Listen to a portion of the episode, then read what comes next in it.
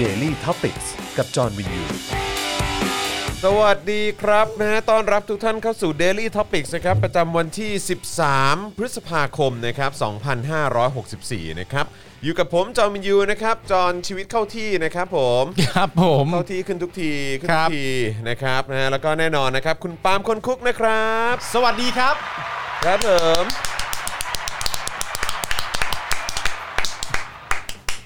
สุดยอดนะครับ สุดยอด แล้วก็แน่นอนนะครับดูแลการไลฟ์นะครับ โดยอาจารย์แบงค์พลาสมานีออนหรือว่าอาจารย์แบงค์มองบนถอนหายใจนั่นเองนะครับ ครับผมสวัสดีครับอาจารย์แบงค์ครับ ครับ วันนี้มาเต็มวันนี้มาเต็มนะครับ เสียงกล้องเหรอครับ เสียงกล้องเหรอครับ แล้วเสียงโจแล้วครับ เออ ไม่ใช่ครับ ไง อันนั้น กู คนละ ว่า อย่าง แล้ คว รับผม เออนะฮะ เสียงกล้องที่หมายถึงเสียงหมอกล้องอะนะครับ ทำไมครับ ห ผิด มอ ตรง ก ไห ล้อง น เหรอครับ ครับ ผิดตรงไหนครับ หมอกล้องเหรอครับ หมอกล้องก็ต้องเป็นหมอกล้องสิ ถ้า ครับ เสียงหมอกล้องก็ต้องเป็นเสียงแบบปี๊ดปี๊ดปี๊ดดิครับเออ อ๋อเป็นเสียงจากการโกรธ เจ็ดปีแล้วมันยังไม่ซาฮะ อ๋อครับผม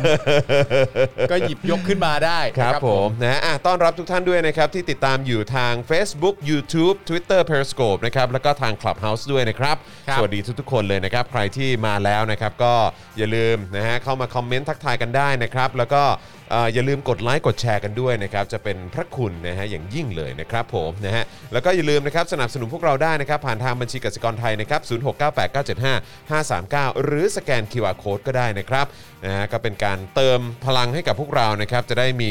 เอ่อกำลังในการผลิตคอนเทนต์ให้คุณได้ติดตามกันด้วยนะครับ ครับ เอ่ออย่าลืมสนับสนุนเราแบบรายเดือนได้นะครับ ผ่านทาง YouTube Membership นะครับ กดปุ่มจอยหรือสมัครข้างปุ่ม subscribe ได้เลยนะครับ เข้าไปเลือกแพ็กเกจในการสนับสนุนกันได้นะครับ แล้วก็อย่าลืมสั่นกระดิ่ง สั่นระฆังไว้ด้วยนะครับ จะได้เตือนทุกๆ ครั้งที่มีคลิปใหม่ หรือว่ามีไลฟ์ให้คุณได้ติดตามกัน ครับ ทาง ผม Facebook นะครับก็เป็น Become a supporter นะครับอันนี้ปุ่มเนี่ยจะอยู่หน้าแรกของแฟนเพจ Daily Topics นะครับก็ไปกดสนับสนุนแบบรายเดือนได้นะครับหรือว่าอยู่ใต้ไลฟ์นี้ถ้าดูในมือถือเนี่ยนะครับปุ่มสีเขียวครับใต้ไลฟ์นี้เนี่ยนะครับก็คือเป็นปุ่ม supporter นั่นเองนะครับคุณสามารถสนับสนุนเราได้ทางช่องนี้เช่นเดียวกันนะครับหรือว่าจะส่งดาวเข้ามานะครับหรือว่าไปช้อปปิ้งกันที่เอ่อ Spoke Dark Store ก็ได้ด้วยนะครับนะฮะหรือว่าใครที่อยู่ต่างประเทศนะครับอยากจะสนับสนุนพวกเรานะครับก็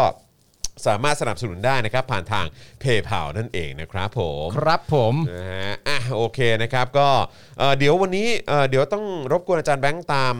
เอ่อตัวสลิปนะฮะที่เราเอ่อสนับสนุนนะครับ มาแล้วฮะ เอ่อ มามาแล้วฮะแล้วใช่ไหมฮะมาแล้วอ่ะเดี๋ยวเดี๋ยวเดี๋ยวรอคนเข้ามาเยอะกว่านี้นิดนึงแล้วกันนะครับ ครับ เดี๋ยวเดี๋ยวเราจะได้อัปเดตให้นะครับว่ายอดทั้งหมดเมื่อวานนี้นะครับที่เราโอนเข้าไปสมทบทุนนะครับเอ่อสำหรับกองทุนราษฎรประสงค์เนี่ยนะครับ ครับ ยอดทั้งหมดคือเท่าไหร่ อ่าน นะครับ คือเมื่อวานนี้เนี่ยที่แน่ ๆก็คือเออที่ประมูลงานศิลปะนะครับ อ่า ที่มีชื่อว่ากบเลือกนายเนาะ ครับ ไปเนี่ยนะครับก็คือเท่าไหร่นะ2 5 0 0 0ใช่ไหมฮะ สองแสนสามครับ อ๋อสองแสนสามนะค เหร รั อ บใช่2องแสนสาม สองแสนสามเลยเหรอ ใช่ครับ สุ ผ ด ม ยอด สองแสนสามนะครับ แล้วก็มียอดที่เอ่อ ผู้ชนะคือใครก่อน คือคุณคุณคุณคิดดิสัน อ่า ป่ะใช่ไหมคุณคิดดิสัน สองแสนสามเลย ใช่ คุณคิดิสันนะค ค รั รับ บผม แล้วก็มียอดที่เข้าใจว่าเป็นคุณเมโลดี้คิวมั้ง อืม นะครับ ใช่ป่ะ อาจารย์แบงค์ ที่โอนเพิ่มเข้ามาอีก 30,000 บาท คุณเมโลดี้คิว อ่า อ่า ใช่ใช่นะครับ สาม นะ ห ฮะ มื่นแล้วก็มีอีกท่านหนึ่ง ครับ อีกหมื่นหนึ่งครับ อ่าแล้วอ๋อมีอีกท่านหนึ่งโอนมาอีกหมื่นหนึ่งด้วย อ๋อครับผม โอ้โหนะครับนะฮะแล้วก็เอ่อเมื่อวานเราก็สมทบทุนเข้าไปด้วยว่า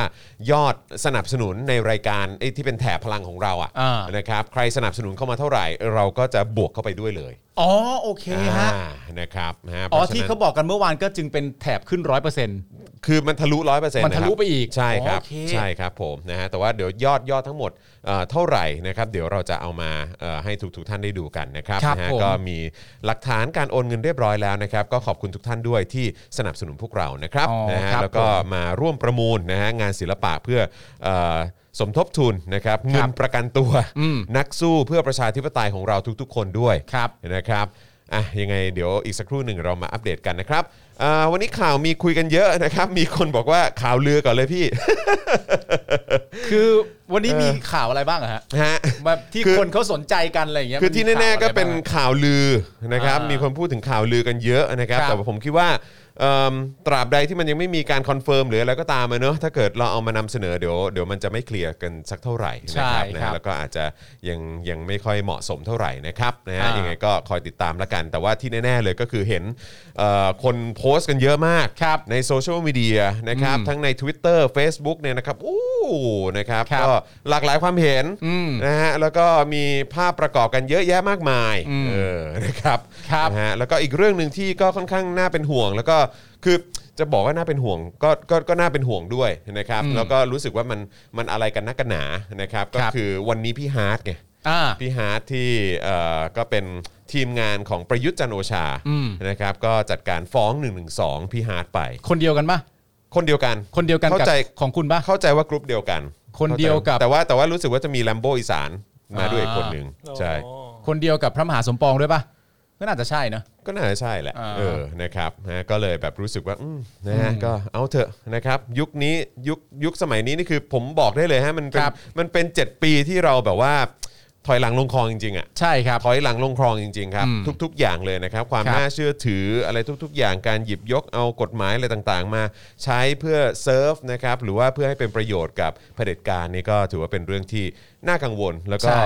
น่าเป็นห่วงนะครับ ครับ ว่าสังคมไทยของเราจะเป็นอย่างนี้กันต่อไปใช่ไหม คือมันะ รับ เป็นอย่างนี้ครับ มันมีความแปลกประหลาดในสังคมไทยนะครับ ที่เราก็รู้สึกได้อย่างชัดเจนนะค ครั รับ บ นั่นก็คือว่าโอเคแน่นอนเรารู้ว่าสังคมไทยเนี่ยมีกลุ่มบุคคลที่เป็นสลิม อืม ใช่ไหมฮะ ครับ ซึ่งสลิมเนี่ยไม่ใช่กลุ่มบุคคลที่สุภาพเรียบร้อยอยู่แล้ว ครับ หมายถึงก็มี ครับ ก็มีที่ ครับ สุภาพเรียบร้อยก็มี อืม แต่ว่ากลุ่มบุคคลที่เป็นสลิมเนี่ยก็ล้วนแล้วแต่เชียร์กลุ่มคนกลุ่มหนึ่ง อืม ซึ่งกลุ่มคนกลุ่มนั้นเนี่ยไม่สุภาพเรียบร้อยแน่ๆ อ่าใช่ช่ ใครก็ ใช่ ตามที่เข้ามายึดอำนาจของประเทศไทยเนี่ยไม่ใช่ ครับ คนดีและไม่ใช่คนสุภาพเรียบร้อยแน่ ครับ ๆนั่นแปลว่าคนที่คุณสนับสนุนอยู่เนี่ยก็ต้องเป็นคนที่ไม่ดีแน่ อืม ๆและประเด็นก็คือว่าสลิมเนี่ยก็มีกลุ่มคนที่เขาไม่พอใจเช่นเดียวกัน ถูกต้อง ใช่ไหมไม่ว่าจะเป็นคนนั้นคนนี้อะไรต่างๆกันานา อืม มากมาย แต่ประเด็นก็คือว่ากลุ่มคนที่สลิมเขาไม่ชอบเนี่ย ครับ พวกเขาสามารถที่จะพูดถึงได้ อืม อย่างสบายใจ อ่า พูดถึงได้อย่างเต็มปากเต็มคำ ครับ ถึงแม้ว่าจะโดนคดีก็เป็นคดีแบบที่เป็นคดีอ่ะ อืม นึกออกไหม อืมอืม แต่ในขณะเดียวกันฝั่งที่เรียกร้องประชาธิปไตยเนี่ย เราอาจจะไม่พอใจบุคคลใดบุคคลหนึ่ง อืม หรือต้องการเปลี่ยนแปลงบุคคลใดบุคคลหนึ่ง อืม แต่ประเด็นก็คือว่า บุคคลใดบุคคลหนึ่งที่ว่านั้นเนี่ย อาจจะเป็นบุคคลที่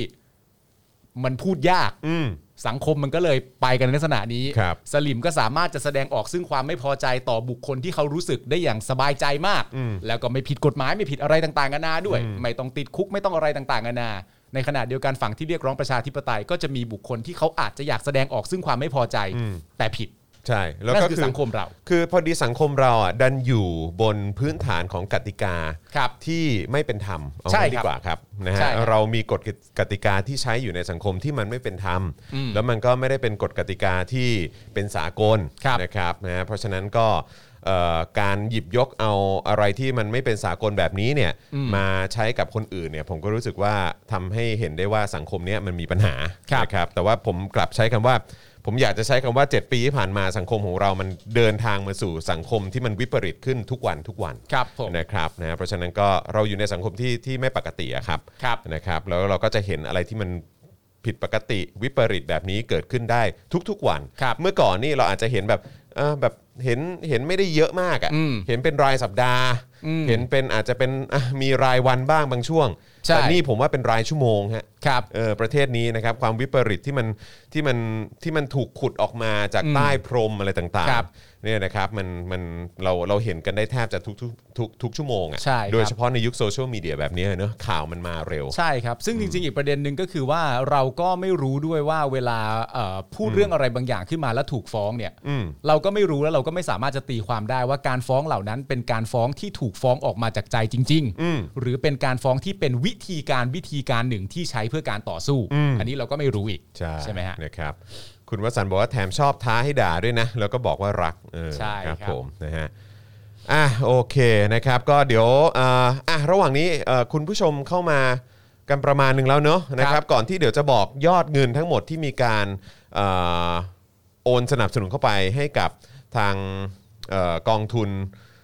ราษฎรประสงค์เนี่ยนะครับขอพูดถึงหัวข้อหน่อยละกัน ครับ นะครับขอพูดถึงหัวข้อนิดหนึง คุณปาล์มเซ็กซี่เอาไป 50 บาท โอ้โห คุณแบล็กควีนว่าคุณปาล์มเซ็กซี่มากเอาไป 50 บาท ขอบคุณมากนะครับอ่ะระหว่างนี้เติมพลังชีวิตให้กับพวกเราได้นะค ค รั รั บบ นะฮะชอบอะไรเกี่ยวกับรายการนี้นะครับชอบคุณปาล์มชอบเนื้อหาชอบอะไรก็ตามนะครับนะชอบอาจารย์แบงค์เออนะฮะชอบพี่โรซี่ชอบเนื้อเอ่ออะไรรายละเอียดอะไรต่างๆเนี่ยนะครับแล้วอยากจะสนับสนุนให้เราเอ่อมีกำลังในการผลิตกันต่อไป ก็สามารถสนับสนุนพวกเรากันเข้ามาได้นะครับ ครับผม อ่ะมาดู ดูหัวข้อกันหน่อยดีกว่านะครับวันนี้นะครับเราจะมาคุยกันในประเด็นคุณไมค์นะครับน้องไมค์กันแหละ ครับ นะครับติดโควิดในเรือนจำนะครับซึ่งอันนี้เป็นเรื่องที่น่าเป็นห่วงมากเลยนะครับ ครับ นะฮะแล้วก็เอ่อเดี๋ยวกันนะแหมผมก็เปิดใช้อ่าโอเคนะครับแล้วก็มีสรุปประเด็นราชทันแถลงสถานการณ์โควิดในเรือนจำผ่านไลฟ์สดวันนี้นะครับ ครับ มาฟังกันดูดีกว่านะครับว่าเขาให้คำตอบหรือว่ามีรายละเอียดอย่างไรบ้าง ซึ่งถือว่าเป็นเรื่องที่น่ากังวล แล้วก็เป็นเรื่องที่น่าเป็นห่วงมากๆ เพราะว่าในเรือนจำของไทยก็ใช่ว่าจะสภาพดี นะครับแออัดกันมากๆเลยนะครับ ครับ นะฮะแล้วก็อยากรู้เหมือนกันว่าคนที่ดูแลนะฮะทั้งหมดนี้นะครับซึ่งก็น่าจะบอกได้เลยแหละ ก็คือสมศักดิ์เทพสุทินนะเนอะ ค ใน รับ ฐานะรัฐมนตรียุติธรรมเนี่ยเขาเอ่อเขามีการเคลื่อนไหวนะครับหรือว่าลงมือทำอะไรบ้าง ครับ นะครับหรือว่าออกมาตอบข้อสงสัยจากสื่อยังเอ่อยังไงบ้างนะครับ แล้วก็มีปมนะครับที่ออยครับนะฮะมาแจงปมซิโนแวคไม่ผ่านการรับรอง ครับ นะครับเอ่อแต่ว่ายืนยันนะครับว่าไทยเนี่ยอนุมัติวัคซีนโควิดเองได้อืมคือคือมันมีประเด็นที่ซิโนแวคเนี่ยมันยังไม่ผ่านการรับรองจากเอ่อ WHO ไง ครับ ใช่ไหมฮะ แต่ว่าทางออยก็ออกมาบอกว่า เฮ้ย มันไม่ได้จำเป็นจะต้องผ่านก็ได้ เออ คือแบบมันไม่ได้จำเป็นจะต้องผ่านเออของ WHO ก็ได้ เออ หน่วยงานของไทยเราก็โอเคนะอะไรอย่างเงี้ยเ ออยก็ รับ คือสำนักงานคณะกรรมการอาหารและยา อ่าใช่ ก็ยานะ ฮะ แต่ยาก็ไม่ใช่วัคซีนนะ ครับผม เออ นะครับ นะฮะ ก็ออยเนอะนะครับ ก็เดี๋ยวมาติดตามกันนะครับ ว่าเขา อ่า ว่าอย่างไรนะครับอ่ะเอ่อองค์การอาหารเอ่ออาหารและยา นะครับ ครับ เอิ่ม แล้วก็ ประเด็นกระทรวง DES นะครับสั่งฟ้องนักข่าวไทยพีไทย PBS นะครับแพร่ข่าวปลอมหญิงแพ้วัคซีนนะครับ ครับ ซึ่งก็อยากจะดูเหมือนกันว่ามันข่าวปลอมยังไงเนี่ย ใช่ มันข่าวปลอมยังไง เพราะว่าเท่าที่ผมไปเช็คดู มันก็ไม่ได้ข่าวปลอมนะ ครับ เพราะว่าคือมันก็เป็นข่าวที่มันก็มีการนำเสนอกันอยู่จริงๆอะ อืม นะครับอาจจะมีรายละเอียดบางอย่างที่คือที่คือผมไม่แน่ใจว่าทาง DES เนี่ยเขารู้สึกว่ามันควรจะต้องมีการพูดในเนื้อข่าวหรือเปล่า อืม เออนะครับ แต่ว่าในความรู้สึกผม ผมว่ามันก็ไม่ได้เป็นข่าวปลอมนะ ใช่ ผมว่ามัน นะครับ ต้องมันต้องตีความให้ดีระหว่างข่าวปลอมกับไม่พอใจอะ อืม ว่ามันคืออันไหน ใช่ใช่ใช่นะครับแล้วก็มีประเด็นประยุทธ์นะครับสั่งสกัดเชื้อโควิด -19 ทะลักเข้าไทยทุกสายพันธุ์อ๋อครับผม สั่งสกัดเลยฮะ สั่งสกัดเลยครับ โอ้โหย สั่งเก่งฮะ สั่งเก่งมากครับ สั่งเก่งมากครับ ฮะ ผมสั่งเก่งตลอดแล้วครับ ครับ นะฮะ ผม แล้วก็ดูทุกวันนี้นะครับ สถานการณ์โควิดของเรานี่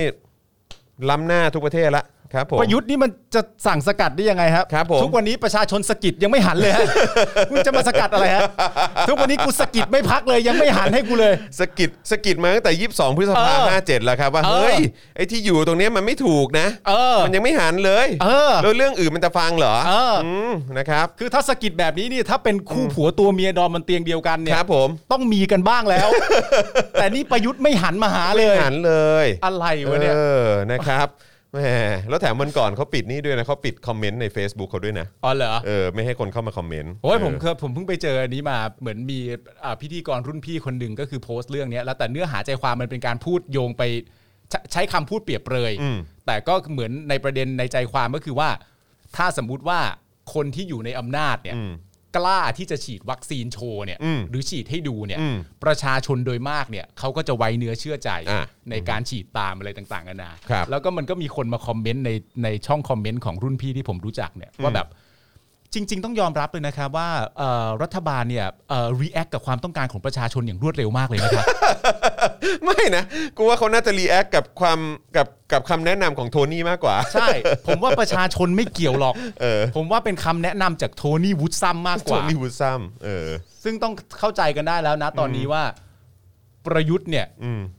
ไม่ได้แคร์สลิมอย่างแท้จริง อ่ะครับผม ทั้งทั้งที่สลิมเป็นคนที่เชียร์คุณนะ เป็นเป็นซัพพอร์เตอร์นะ เป็นซัพพอร์เตอร์ของคุณ เออใช่ เป็นเขาเรียกว่าแฟนเบส อืม ของคุณที่ทำให้คุณเรืองอำนาจอยู่ได้นะตอนนี้ อืม แต่คุณเนี่ยกลับทำตัว ไม่มีประสิทธิภาพ อืม พอคุณทำตัวไม่มีประสิทธิภาพเนี่ย มันก็มีอีกบุคคลหนึ่ง อืม ซึ่งไม่ได้อยู่ในประเทศไทยด้วยซ้ เออ ำเขาอยู่ข้างนอก ครับ แต่เขามีคลับเฮาส์ โอ้ เขาก็ใช้คลับเฮาส์โทนี่วูดซัมของเขาเนี่ ค ย รับผม ในการรันวงการในประเทศ เออ แล้วคุณไม่คิดบ้างเหรอคุณประยุทธ์ ว่าการที่คุณให้โทนี่วูดซัมรันวงการเนี่ย อืม สลิมเขาจะเสียใจมาก ใช่ แค่ไห เขา น เสียความรู้สึกนะ เขาเสียความรู้สึก ใช่ ล่าสุดเนี่ยผมเข้าใจเลยว่าสลิมเนี่ยร้องไห้ ทำไมฮะ ไม่หมายถึงว่าจากการทำงานที่ผ่านมาของโทนี่วูดซัมที่ เออ ดูแล้วรัฐบาลจะทำตาม เออเออออ ผมก็เข้าใจว่าน้ำตาไหล เออ ผมเข้าไปดูใกล้ๆ มันไม่ใช่น้ำตา มันคืออะไรฮะ มันคือน้ำกะทิ น้ำกะทิหลั่งออกมาเลย น้ำกะทินี่หลังริน ห อ ลั่ อง กมา รินออกมาเลย เนื่องจากว่า เออ คนที่กูเชียร์ปล่อยให้คนที่กูเกลียดมารันวงการ รับไม่ได้ไอ้บ้า รับไม่ได้ไม่โอเค อืม โกรธโกรธ ครับผม โกรธแทนนี่โกรธแทน แหมนะฮะอ่ะแล้วก็มีประเด็นแจ้งจับพี่ฮาร์ดนะครับ ที่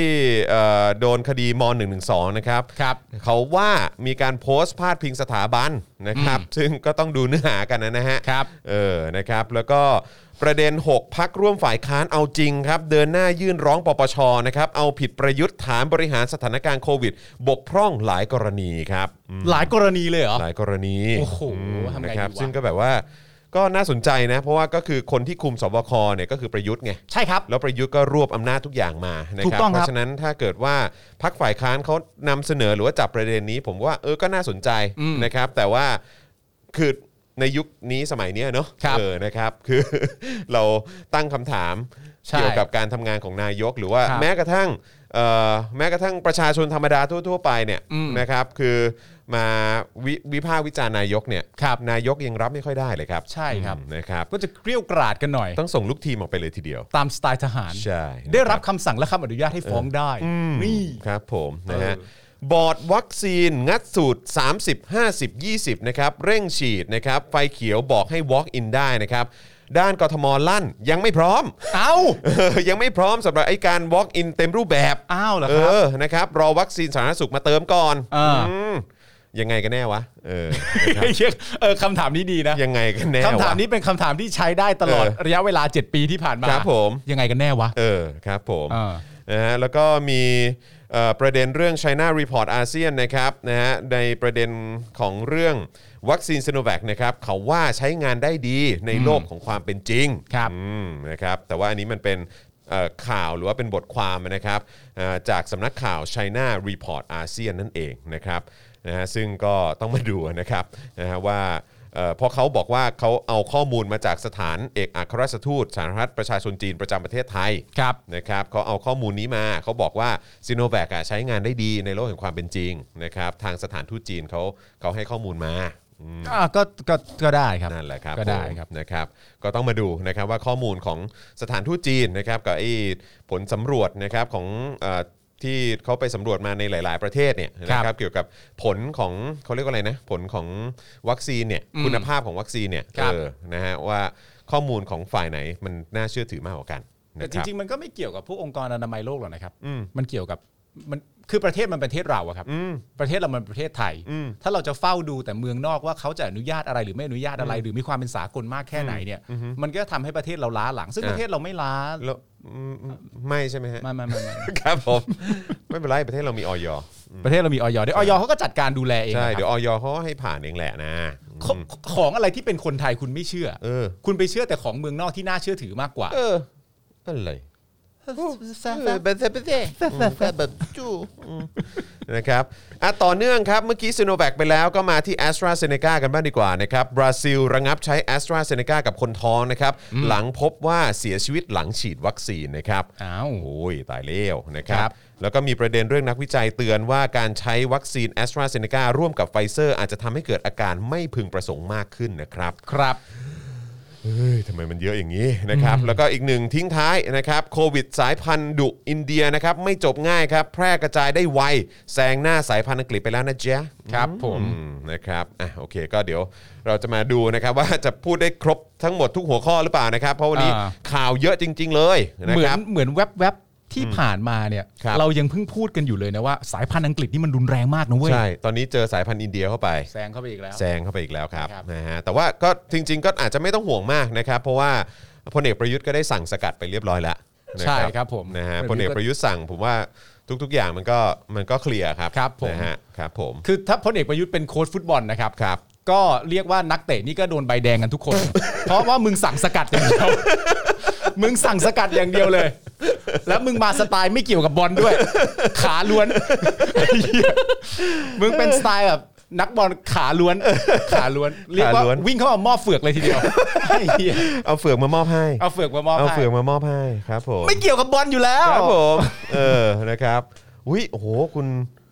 เออ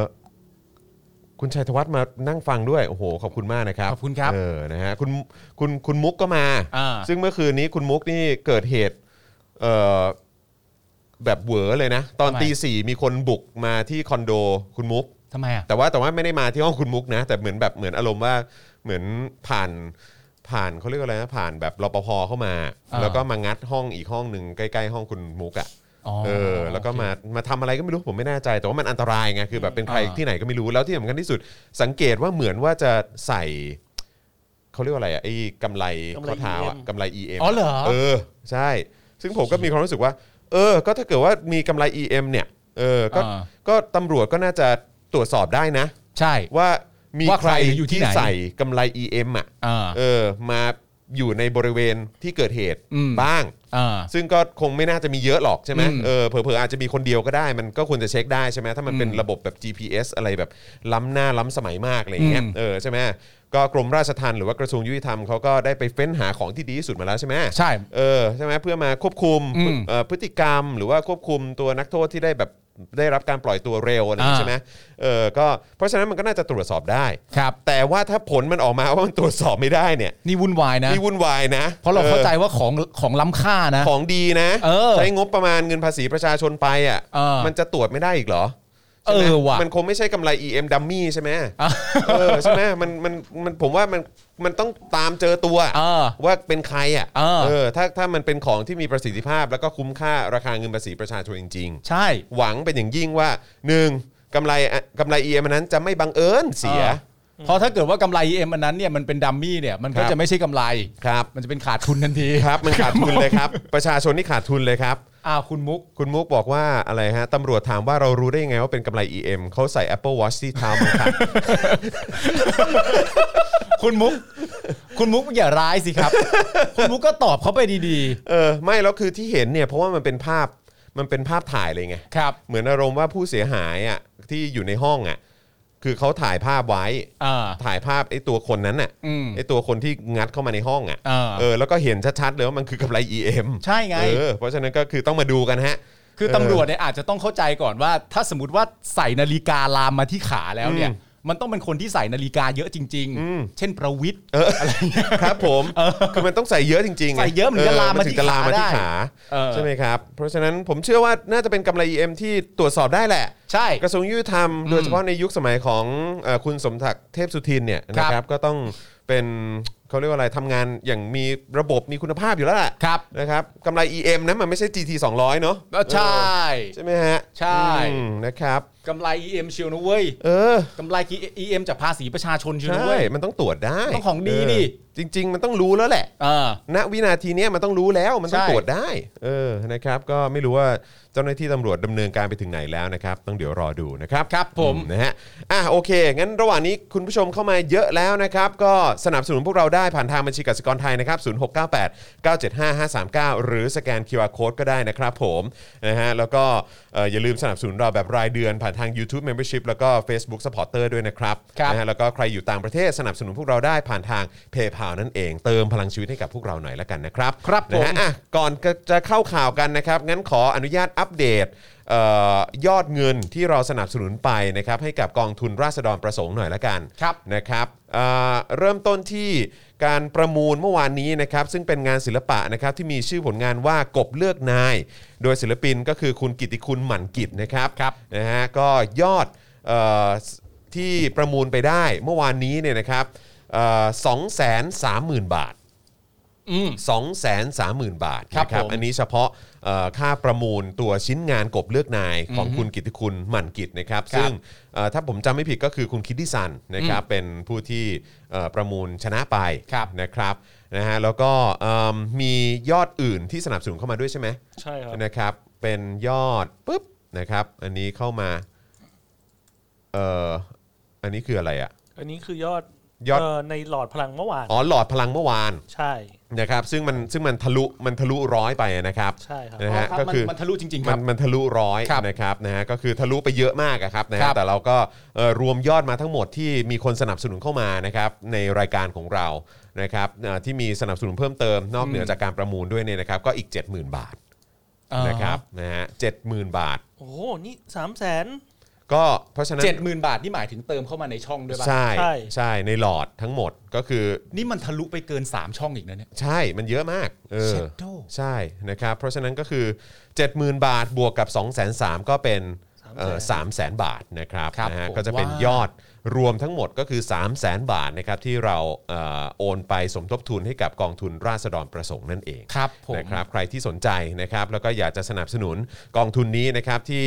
เอ่อเป็นกองทุนที่จะนำเงินไปใช้ในการประกันตัวให้กับนักสู้เอ่อประชาธิปไตยทุกๆ คนนะที่ถูกจองจำอยู่เนี่ยนะครับหรือว่าโดนคดีความอะไรต่างๆนะครับก็สามารถสนับสนุนกันได้นะครับนะ ครั ฮะ บ ก็ ผม สุดยอดมากขอเสียงปรบมือให้กับเอ่อคุณผู้ชมของเราทุกท่านหน่อยละกันนะครับนี่นะฮะขอบคุณนะครับ ขอบคุณนะครับ ขอบคุณมากเลยครับนะฮะขอบพระคุณจริง ๆ นะครับ เพราะว่าผมรู้สึกว่าทุกบาททุกสตางค์มันมีค่า ครับ นะครับในการที่จะ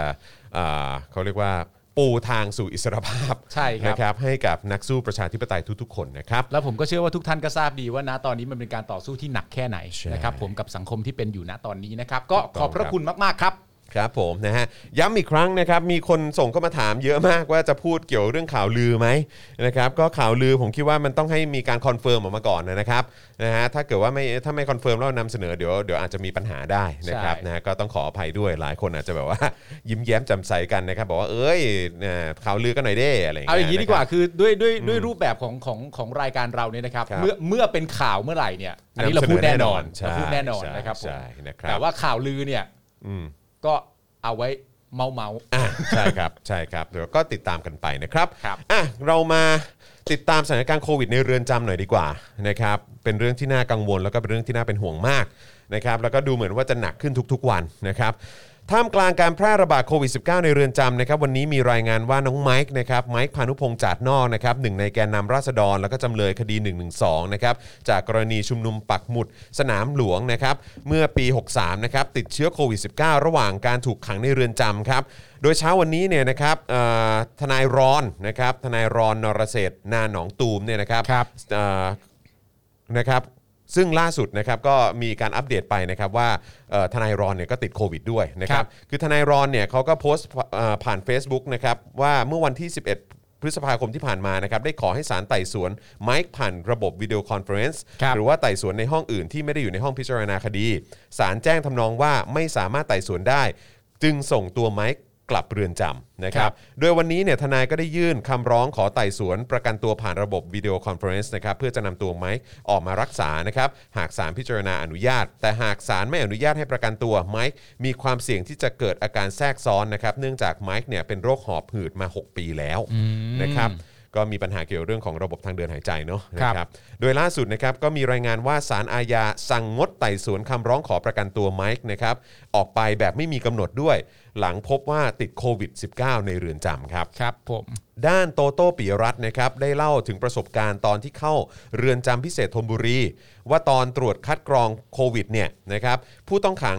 เข้าเรือนจำนะครับเอ่อจะไม่ได้รับการตรวจทันที ต้องเรียงตามคิว อืม ระหว่างที่รอการคัดกรองเนี่ยนะครับก็มีโอกาสที่เชื้อจะหลุดรอดแพร่ต่อกันได้ อืม นะครับที่สำคัญก็คือการปฏิสัมพันธ์ของผู้คุมที่ยังใกล้ชิดกับผู้ต้องขังนะครับ อ่า เพราะฉะนั้นคือไม่ใช่แค่ผู้ต้องขังเท่านั้นที่เสี่ยงนะ อืม นะครับแต่ว่าต้องบอกว่าผู้คุมเองหรือว่าเจ้าหน้าที่ของทางเรือนจำเองเนี่ยก็มีความเสี่ยงเหมือนกัน ใช่ เพราะว่าระหว่างรอที่จะคัดกรองเนี่ยก็ยังไม่รู้ว่าใครติดหรือไม่ติด แต่ณตอนนั้นก็อยู่ใกล้ชิดกันแล้วนะครับ ครับผมนะฮะนอกจากนี้นะครับโตโต้เล่าว่า 1 ใน 3 เรือนจำที่เขาถูกคุมขังเนี่ยไม่มีแม้กระทั่งแมสนะครับขายให้กับผู้ต้องขัง อืม นะครับคือโตโต้ไม่ได้ระบุนะว่าเป็นเรือนจำไหนนะครับ ครับ ผู้ต้องขังก็กลัวตายเหมือนกัน ก็เลยต้องเอาเสื้อนักโทษเนี่ยนะครับมาทำเป็นผ้าปิดปากครับ โอ้โห ตอนนั้นเนี่ยเขายังคิดเลยว่าจะไปซื้อมาแบ่งเพื่อนในเรือนจำแต่ก็จนปัญญาเนื่องจากไม่มีขายครับ โดยสรุปนะครับก็คือมาตรการป้องกันโควิด -19 ของเรือนจำยังมีช่องโหว่นะครับแล้วก็ด้วยความแออัดของเรือนจำเนี่ยก็ทำให้การแยกกักโรคนะครับของผู้ต้องขังไม่มีประสิทธิภาพเท่าที่ควร ครับ ทางออกที่สำคัญก็คือการปล่อยผู้ต้องขังเพื่อลดความแออัด แล้วก็กระจายวัคซีนให้กับผู้ต้องขังในเรือนจำให้เร็วที่สุดนะครับ นะฮะก็อันนี้ก็ถือว่าเป็นเอ่อประสบการณ์นะฮะจากคุณครับ โตโต้ที่เอ่อเพิ่งออกมาสดๆร้อนๆเลยนะครับนะฮะเอ่อคราวนี้นะครับก็มีประเด็นเอ่อที่สบค ครับ นะครับที่มันมียอดที่ติดที่มีการแจ้งกันมาในประเทศใช่ไหมฮะ อืม เออ นะครับ แล้วก็มันก็จะมียอดในพาร์ทของเรือนจำด้วย ครับ นะครับ ที่เขาเอามารวมกันหรือเปล่า นะครับ อ่า อันนี้ก็เป็นเรื่องที่ที่ต้องมาติดตามกันนะครับอ้าว ครับ คุณคิดดิซันมาสวัสดีนะครับ สวัสดีครับ นะครับ ขอบคุณคุณคุณคิดดิซันอีกครั้งนะครับสำห ครั รับบ เมื่อวาน ผม นี้นะครับ วันนี้นะครับ สบค รายงานสถานการณ์โควิด -19 ว่ามีผู้ป่วยใหม่ 4,887 ราย แบ่งเป็นผู้ป่วยรายใหม่ 2,036 รายนะครับ ติดเชื้อจากต่างประเทศ 16 ราย ครับ และการคัดกรองในเรือนจำ 2,835 รายครับ อืม นะฮะ โดยมีผู้เสียชีวิตรายใหม่นะครับ 32 รายด้วยกันครับ ครับ นายแพทย์ทวีสินนะครับบอกว่าวันนี้เนี่ยนะครับตัวเลขที่เกิดขึ้นจากการคัดกรองเชิงรุกในเรือนจำนะครับ 2,835 รายนะครับรวมกับผู้ป่วยรายใหม่ในประเทศ ที่ทำให้เกิดตัวเลขนิวไฮขึ้นมาครับ อืม โดยกรณีของเรือนจำเนี่ยนะครับเป็นการรวมผลแลบที่เข้าตรวจทีละพันราย อืม ไม่ได้แบ่งทยอยออกมานะครับเพราะจะต้องรายงานหลายรอบ ดังนั้นจึงรายงานยอดรวมตัวเลขมาเลยทำให้ข้อมูลวันนี้นะครับเรือนจำนะฮะติดเชื้อกันถึง 2,835 รายครับ อืม นะฮะก็เอ่ออันนี้คือเขาเน้นย้ำนะครับว่าข้อมูลทั้งหมดเนี่ยเป็นข้อมูลที่เป็นเป็นข้อเท็จจริงทั้งหมดนะครับ นะส่วนยอดการฉีดป้องกันเอ่อตัววัคซีนเนยนะครับป้องกันโควิด -19 ในประเทศไทยตั้งแต่ 28 กุมภาพันธ์ถึง 12 พฤษภาคม ครับ เอ่อสะสมแล้วนะครับอยู่ที่ 2 4 3 6 3 โดสนะครับแบ่งเป็นเข็มที่ 1จำนวน 1 3 9 5 1 3 0 ราย อืม นะครับแล้วก็มีผู้ที่ได้รับครบโดสตามเกณฑ์นะครับ645,233 รายครับก็ยังอีกยาวไกลนะค แส รั ดงว่าผู้ที่ได้รับเอาใช้คำง่ายๆว่าผู้ที่ได้รับโดสอย่างครบถ้วนแล้วเนี่ย ยังไม่ถึงล้านนะฮะ มีแค่ประมาณ 6 0 0แสนกว่าราย ใช่ครับผม นะครับ แล้วก็ต้องไม่ลืมนะว่าเอ่อที่อยู่ในเกณฑ์ก็อะไรที่เป็น 7 โรคร้ายป่ะผมไม่แน่ใจ อืมใช่ หรือว่าคน ใช่ ที่ ใช่ อยู่ในกลุ่มเสี่ยงเนอะคือมีจำนวนหลายล้านคนนะครับ ครับผม ตอนนี้ที่ครบที่ที่ฉีดครบ 2 โดสจริง ๆ เพียงแค่6 0 0 0 0 0 กว่าคนเท่านั้นเองนะครับ นะครับ นะฮะก็มันก็คงจะกระทบหลายอย่างครับการฉีดวัคซีนนะครับ ครับ ก็คือถ้าฉีดช้านะครับมันกระทบในเรื่องของเศรษฐกิจ ในเรื่องของการฟื้นตัวการกลับมานะฮะ ครับ ยืน ผม บนลำแข้งตัวเองได้นะครับ ครับการท่องเที่ยปวระศนี้นะฮะ การท่องเที่ยวไม่มาแน่ฮะ ไม่มาแน่ครับ ครับ ผมเพราะว่า นะฮะ ประเทศยังไม่ปลอดภัยนะครับ ใช่ ผมนักท่องเที่ยวก็คงจะไม่มาแน่นอน ใครเขาจะกล้ามาล่ะค แล้ รับวจริง ๆ ก็ไม่ควรจะมาด้วย ถูกต้องครับผม นะครับ นะฮะอันนี้คือยังไม่นับถึงเรื่องของกระบวนการยุติธรรม หรือว่าการใช้กฎหมายนะครับ หรือว่าไอ้ความผิดปกติในประเทศนี้อีกเยอะแยะมากมายนะครับ ที่ก็ไม่อยากให้ชาวต่างชาติจะต้องมาเผชิญด้วยนะครับ ผมว่าพาร์ทนี้คุณผู้ชมก็น่าจะ ครับ สรุปได้ด้วยตัวเอง ใช่ครับ นะครับ ผม ผมว่าตามที่คุณผู้ชมได้เอ่อรับฟังการวางแผน ครับผม จากทางฝั่งสบคหรือจากทางฝั่งประยุทธ์หรืออนุทินเองว่าแผนการเป็นอย่างไร ครับ และจะสำเร็จได้ประมาณไหนสำเร็จอย่างไร ครับ บวกกับสถานการณ์ปัจจุบันที่เกิดขึ้นอย่างแท้จริงก็เทียบเคียงดู ครับผม นะครับ นะครับอ่ะคราวนี้เรามาเอ่อดูในพาร์ทของเอ่อราชทันดีกว่านะครับ ครับ ที่เขามาแถลงนะครับเรื่องของสถานการณ์โควิด อืม นะในเรือนจำ นะในไลฟ์สดวันนี้นะครับวันนี้กรมราชทัณฑ์นะครับได้แถลงข่าวเรื่องสถานการณ์แพร่ระบาดของโควิด -19 ในเรือนจำและทันทสถานนะครับโดยเปิดเผยว่ายอดผู้ติดเชื้อ ณวันที่ 12 พฤษภาคมก็คือเมื่อวานเนี้ยเนาะพบผู้ติดเชื้อในเรือนจำพิเศษกรุงเทพเนี่ยนะครับ1,794 รายนะครับ ครับ ทันทสถานหญิงกลาง 1,039 ราย ซึ่งเป็นยอดผู้ติดเชื้อรวมนะครับตั้งแต่เริ่มมีการระบาดระลอกใหม่ ในเดือนเมษายนเป็นต้นมา และผู้ติดเชื้อทั้งหมดนะครับได้รายงานไปยังสบคเป็นที่เรียบร้อยแล้ว ครับ โดยระบุว่าเมื่อพบผู้ติดเชื้อโควิด -19 ในเรือนจำจะดำเนินการย้ายผู้ติดเชื้อไปยังโรงพยาบาลแม่ข่ายในทันที อืม และจะมีการแจ้งไปยังญาติผู้ต้องขังเป็นการเฉพาะราย ทั้งนี้เนี่ยขึ้นอยู่กับความประสงค์ของผู้ต้องขังว่าต้องการจะแจ้งญาติหรือไม่ ครับ โดยกรมราชทัณฑ์นะครับได้ดำเนินการตามแนวทางของกระทรวงสาธารณสุข เพื่อรับมือกับสถานการณ์ดังกล่าว ก็คือวิธี Bubble and Seal ครับ อืม นะฮะก็คือเรือนจำที่มีการระบาดใหญ่จะลดการรับตัวผู้ต้องขังรายใหม่ลง ครับ รวมถึงการไต่สวนทางระบบคอนเฟอเรนซ์เพื่อหลีกเลี่ยงส่ง ผู้ต้องขังไปศาล อืม นะฮะก็คือจะได้ไม่ ไม่ต้องออกนอก ไม่ต้ง พื้นที่ ไปไหน อืม เออนะครับนอกจากนี้นะครับจะขยายเวลาคัดกรองผู้ต้องขังรายใหม่ก่อนเข้าเรือนจ อ๋อ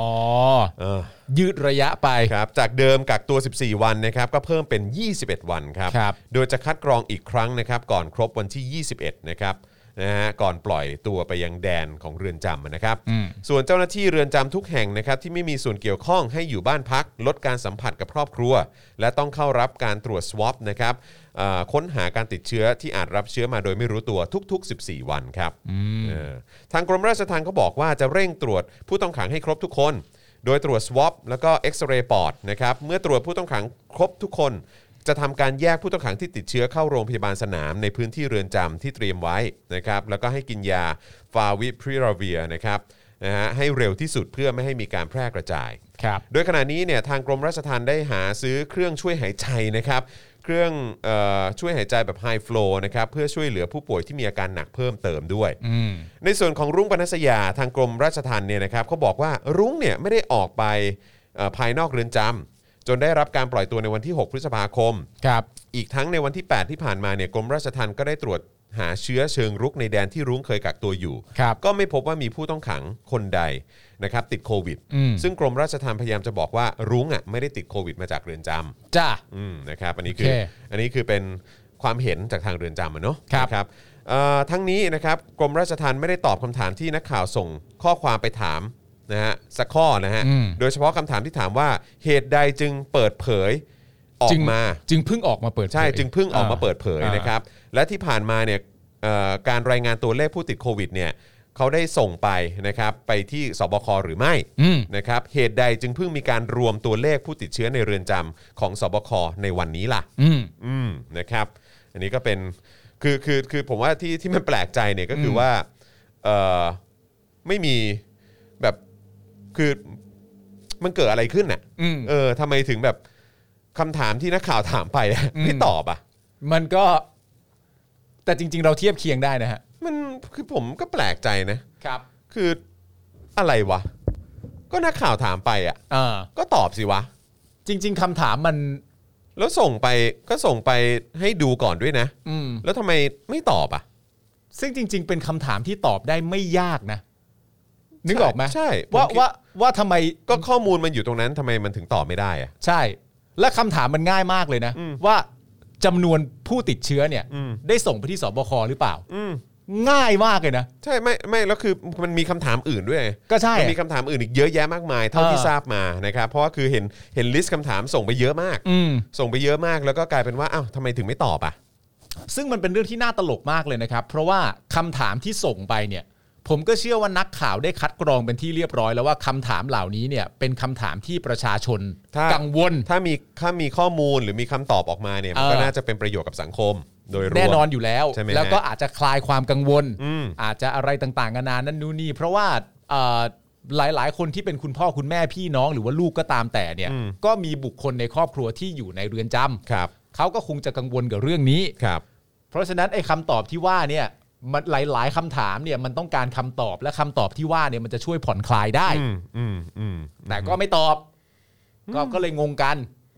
นะครับ ครับผมนะฮะเอ่อทางด้านนายสมศักดิ์เทพสุทินนะครับรัฐมนตรีว่าการกระทรวงยุติธรรมก็ได้แถลงเรื่องนี้นะครับโดยระบุว่าต้นต่อการระบาดของโควิด -19 ในเรือนจำเนี่ยมันยังไม่ชัดเจนว่ามาจากผู้ต้องขังหรือเจ้าหน้าที่นะครับ ครับ ตอนนี้ทางกรมราชทัณฑ์ยังดำเนินการตรวจสอบอยู่นะครับแล้วผลออกมาเป็นอย่างไรจะแจ้งให้สื่อทราบอีกครั้ง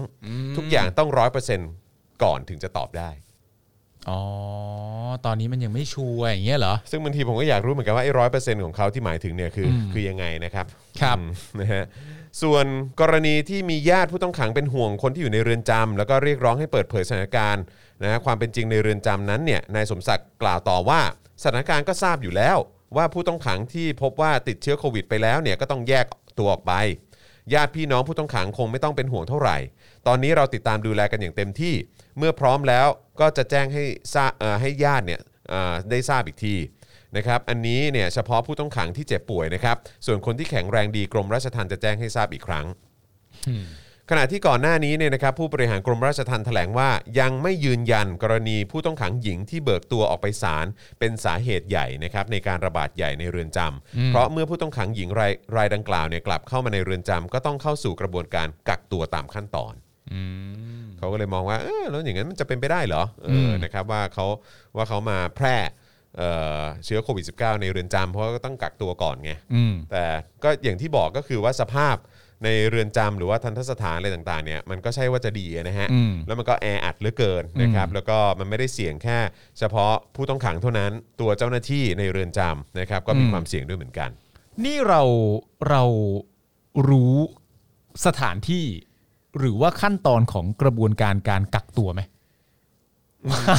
เขาเห็นเขาแบ่งห้องไว้แต่ว่าก็ อ่า ก็ไปอยู่รวมกันข้างในอยู่ดีอ่ะ ก็ใช่ไหมล่ะ ใช่ ก็คือหมายถึงว่ากระบวนการกักตัวที่ว่าเนี่ย อืม มันก็เป็นคำพูดออกมาใช่ไหมว่า เราได้เราได้ทำการกระบวนการกักตัวแล้ว อืม แต่ประเด็นที่มันจะต้องเจาะลงไปเนี่ยมันน่าจะเป็นประเด็นว่า แล้วไอ้กระบวนการการกักตัวที่ว่าเนี่ยมันทำยังไง อืม เออเข้าใจไหม ใช่ เพราะไม่งั้นคือการแบบว่ามันไม่น่าจะเป็นไปได้หรอก เพราะว่าหลังจากเอ่อส่งตัวไปที่ศาลแล้วก็ส่งตัวกลับมาปั๊บเสร็จเรียบร้อยแล้วเนี่ยเราได้ผ่านการกระบวนการการกักตัวแล้ว มันก็ฟังดูดี อืม ฟังดูเหมือนจะไม่เกิดขึ้นว่าว่ามาแพร่เชื้อหลอกนั่นนู่นนี่อะไรอย่างเงี้ย อืมอืม แต่ไอ้กระบวนการการกักตัวที่ว่าเนี่ย ครับ มันวิธีมนคืออะไร นั่นนะสินะครับ แล้วก็ไอ้คำถามที่ที่สื่อถามไปเนี่ย ก็ช่วยตอบหน่อยได้ไหม ครับ นะครับ แล้วทำไมทำไมจะต้องมาบอกว่าต้องให้ทุกอย่างมันร้อยเปอร์เซ็นต์ก่อนถึงจะตอบได้ อืมแล้วมันเป็นเรื่องที่น่าตลกไหมครับ มันเป็นเรื่องที่น่าตลกมากเลยนะครับ ว่าไม่ว่าจะเป็นใครก็ตามที่อยู่ในฝั่งรัฐบาลเนี่ย ครับ เวลาที่เขาจะหงุดหงิดเนี่ยคือเทียบเคียงเป็นสมการนะมันแปลกประหลาดมากเลยนะคำถามที่เขาจะรู้สึกโกรธ อืม คำถามที่เขาจะรู้สึกหงุดหงิด ครับ คือคำถามที่ประชาชนอยากรู้ที่สุด อืม ตลกปะ ใช่ ตลกมากเลย มัก นะ จะเป็นอย่างนี้เนาะ มักจะเป็นอย่างนี้เสมอคำถามที่ประชาชนอยากได้คำตอบที่สุด มักจะเป็นคำถามที่เขาหงุดหงิดที่สุดเช่นเดียวกัน อืมแล้วก็ไม่สบายใจจะตอบอะไรอย่างเงี้ยเออ ใช่ครับ คืออะไรวะ คืออะไรอะครับ คืออะไรฮะคุณผู้ชม คืออะไรกันนะครับ ครับผม มันคืออะไรกันนะครับ เนี่ย เออคือจะเข้าไปอยู่ตรงนั้นใช้เงินภาษีประชาชน แล้วก็จะถืออำนาจมาเนี่ย เออนะ คือคุณก็ต้องมันก็เป็นความรับผิดชอบของคุณที่ต้องต้องตอบคำถามไง ใช่ค นะค รั รั บบ แต่พอ ไอ้ ไม่ต เหี้ อย บ ไม่เห็นต้องอธิบาย เออ เลย คือคือเรื่องแบบนี้คือกูต้องมานั่งอธิบายอีก แล้วเนอะเออทุเรศชิบหายนะครับอ้าวคราวนี้มาที่ออยแจงปมซีโนแวคดีกว่าว่า เฮ้ย ไม่ผ่านการรับรองของ WHO เนี่ยก็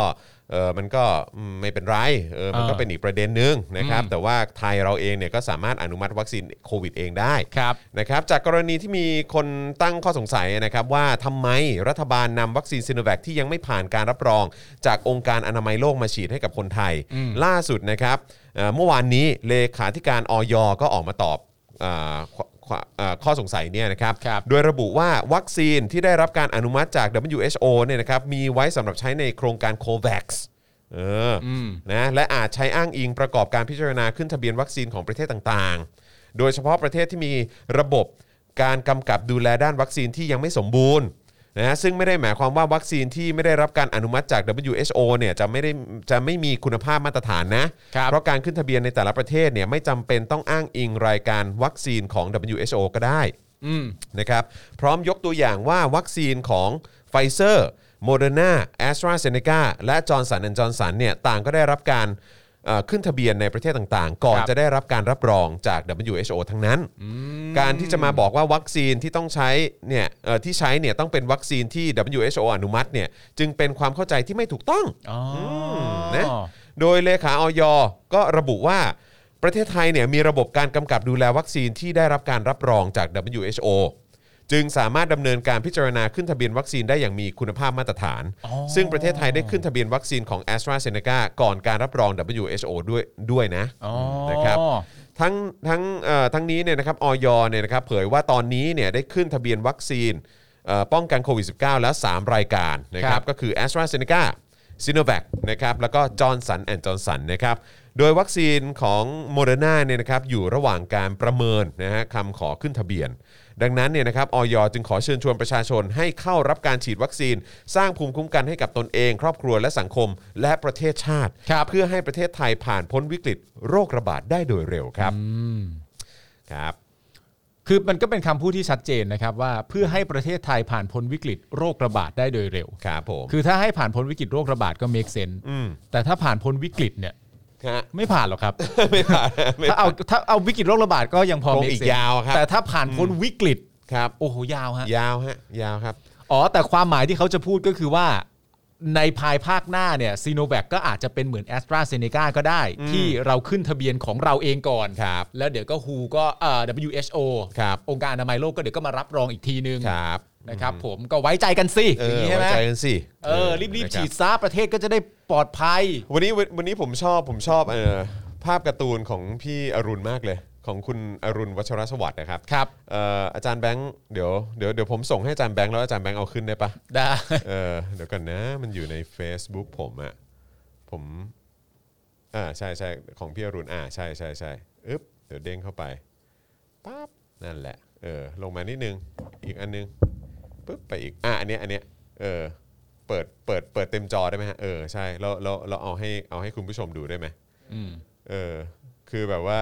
มันทำให้คือคือพี่อรุณหยิบหยิบภาพนี้ขึ้นมาแล้วผมชอบมากเลยนะคือพี่อรุณวาดวาดภาพนี้ออกมาแล้วแบบเฮ้ยเจ๋งมากเลยอะ ไหนขอ เออคือ ชม คือมันเป็นภาพเอ่อเมื่อเรามาถึงจุดวิกฤตศรัทธา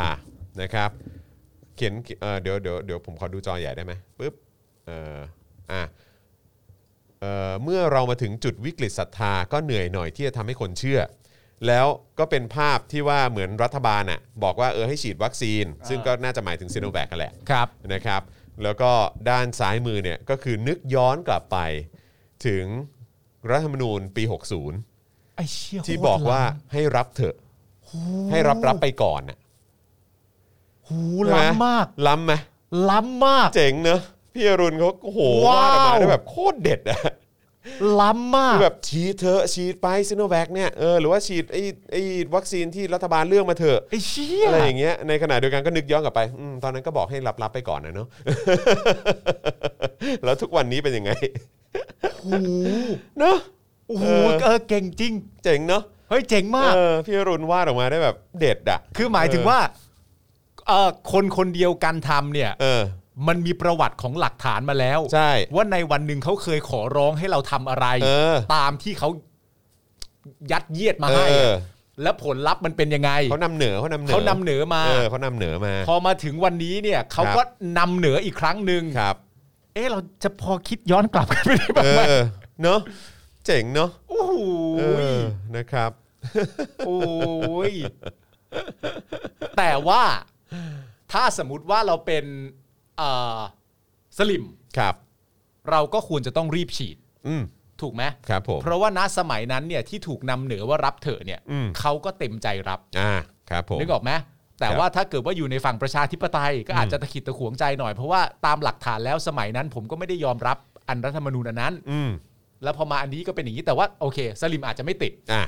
อืม สลิมอาจจะมาดูข้อความของคุณอรุณ แล้วก็มีความรู้สึกว่า เอ้ยก็ฉันก็จะฉีดอยู่แล้ว เออ ไม่เห็นจะต้องมาเขียนอะไรแบบนี้เลยนะเจี๊ยบ สิ เอออื มไม่น่ารักเลยนะ นั่นน่ะสินั่นน่ะสิ ไม่น่ารักเลย เออสิ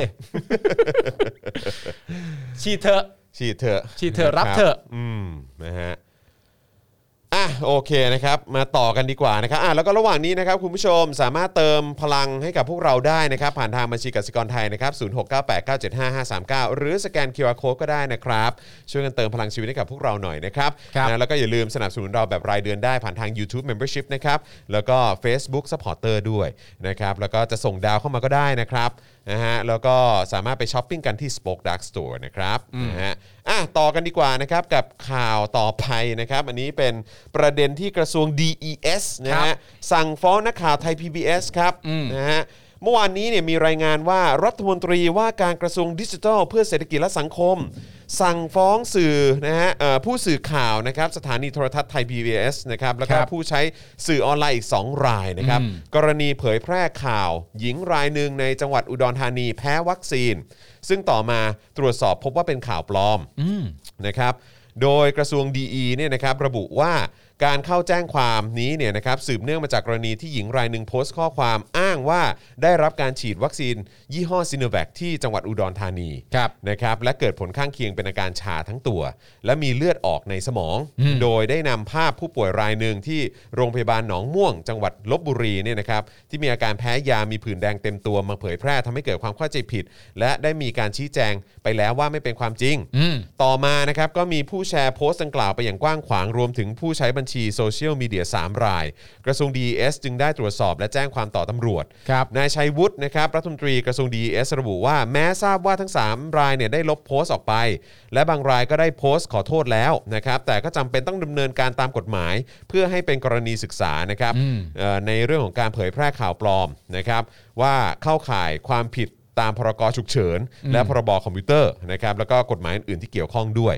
นะครับนอกจากนี้เนี่ยนายชัยวุฒิยังเปิดเผยด้วยว่าได้ตรวจสอบบัญชีผู้ใช้ Facebook พบว่า 1 ใน 3 บัญชีที่ถูกแจ้งความดำเนินคดีเนี่ยเป็นผู้เป็นสื่อมวลชน สังกัดสำนักข่าวไทย PBS ตำแหน่งผู้ช่วยบรรณาธิการข่าว โดยนายชัยวุฒิยังตั้งข้อสังเกตนะครับถึงการนำเสนอข่าวของไทย PBS ว่าที่ผ่านมามีการนำเสนอข่าวเกี่ยวกับโควิด -19 ผิดพลาดอย่างน้อยสองครั้งนะครับก็คือประเด็น ชาวอินเดียเช่าเครื่องบินเหมาลำมายังไทย แล้วก็เอ่อข่าวประสิทธิภาพของวัคซีนที่มีต่อเชื้อโควิด -19 สายพันธุ์แอฟริกาใต้ ซึ่งซึ่งอันเนี้ยคืออันอันอันที่ผมพูดตอนต้นรายการว่า เอ๊ะเหมือนว่าเอ่อไอ้รายละเอียดอะของไอ้ตรงข่าวไอ้เกี่ยวกับเรื่องประสิทธิภาพของวัคซีนเนี่ย อืม ที่อันนี้อันนี้ผมผมเข้าใจว่ามันคือกรณีเดียวกันนะ คือ ม กรณีที่ทำให้ผู้ประกาศข่าวท่านหนึ่งเนี่ยเอ่อก็ต้องออกมาขอโทษ แล้วก็ อืม เอ่อแสดงความรับผิดชอบด้วยการหยุดเอ่อทำหน้าที่ 2 สัปดาห์ผอืมมผมไม่แน่ใจว่าคือข่าวนี้หรือเปล่านะเออแต่แต่เข้าใจว่าคือข่าวนี้นะครับแล้วก็คือเหมือนแบบประมาณว่าเอ๊ะแต่ข้อมูลที่เขานำเสนอเนี่ยมันก็เป็นข้อมูลที่สื่อทั่วโลกเขาก็เอาไปนำเสนอนะ หมายถึงว่าเราเราเราเรากำลังพูดถึงเรื่องประสิทธิภาพของวัคซีนใช่ไหม ใช่ใช่ใช่ใช่ใช่ซึ่งซึ่งเหมือนว่าเออมันก็เลยทำให้ทางเอ่อผู้ประกาศคนเนี้ยจะต้องจะต้องเหมือนเขาเขารู้สึกต้องรับผิดชอบอ่ะเอออก็เลยหยุดหยุดเอ่อทำหน้าที่ 2 สัปดาห์ อืม เออใช่ไหมแล้วก็ผมไม่แน่ใจว่าเขาโดนคดีโดนอะไรด้วยหรือเปล่า แต่ว่าอย่างไรก็ตามแต่คือผมจำได้ว่าเนื้อข่าวไอ้อันเนี้ยหรือว่าไอ้ตัวเนื้อไอ้เรื่องไอ้เรื่องเนี้ยประเด็นเนี้ยมันก็เป็นสิ่งที่สื่อทั่วโลกเขาก็นำเสนอนะ อืม เออแล้วก็คือแบบผมก็แปลกใจว่าแล้วแล้วมันเป็นเฟกนิวส์ยังไง หรือว่ามันเป็นการนำเสนอข้อมูลข่าวสารที่มันผิดพลาดยังไง มันเป็นเฟกนิวส์ในไทย เออ แต่ว่าที่อื่นเขาก็นำเสนอนี่ ก็ใช่ไง ก็นั่นไง ผมก็เลยแบบยังไงวะ ก็แปลกนะครับ อ้าว ว่าประเทศเรามีลักษณะพิเศษ เออมันก็นะยูนิคใช่ไหม ผมว่ามันแล้วแต่รากเหง้า อ่ะนะครับอ่ะอย่างอันนี้เอ่อคุณชัยวุฒิเขาเลยบอกว่าก็เลยจำเป็นต้องดำเนินการตามกฎหมาย เพราะการกระทำผิด 3 ครั้งภายใน1งเดือนเนี่ยมันเป็นวิสัยที่ผิดปกติ และเกรงว่าหากไม่มีการดำเนินการตามกฎหมายเนี่ยก็จะมีการทำผิดแบบนี้อีก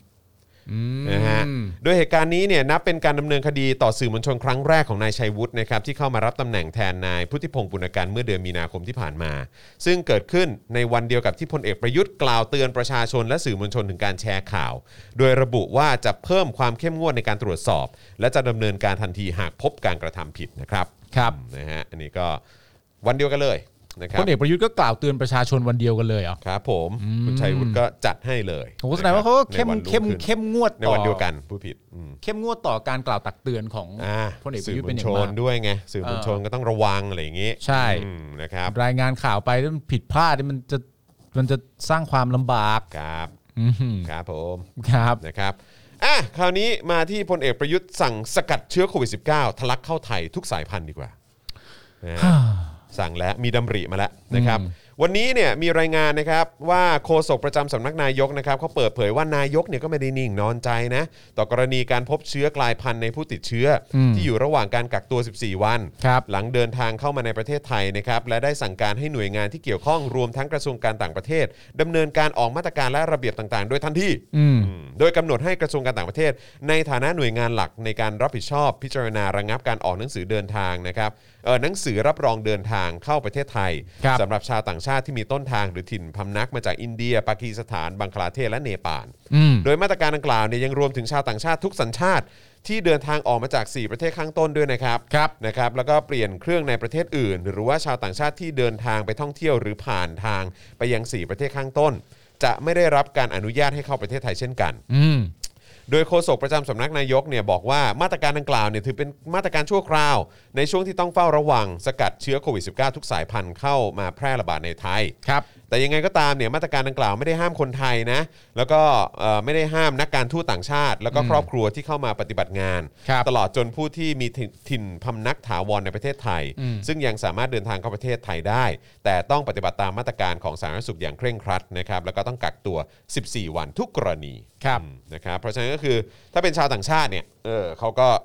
ไม่ให้เข้า อืม ยกเว้นว่าเป็นทูตและครอบครัวนะ ครับ นะครับหรือว่าถ้าเป็นคนไทย อืม นะครับมีมีบ้านเอ่อคือเนี่ยแหละเป็นเป็นคนไทยอ่ะ อืม มีถิ่นพำนักอยู่ที่เนี่ยก็เข้าได้นะ เพราะฉะนั้นไม่ต้องตกใจกัน ครับ นะครับก็ เรากำลังพูดถึงชาวต่างชาติ เออเขา ที่มีต้นทางหรือถิ่นพำนักมาจากอินเดียปากีสถานบังกลาเทศและเนปาล ครับ นะครับ ครับ ครับ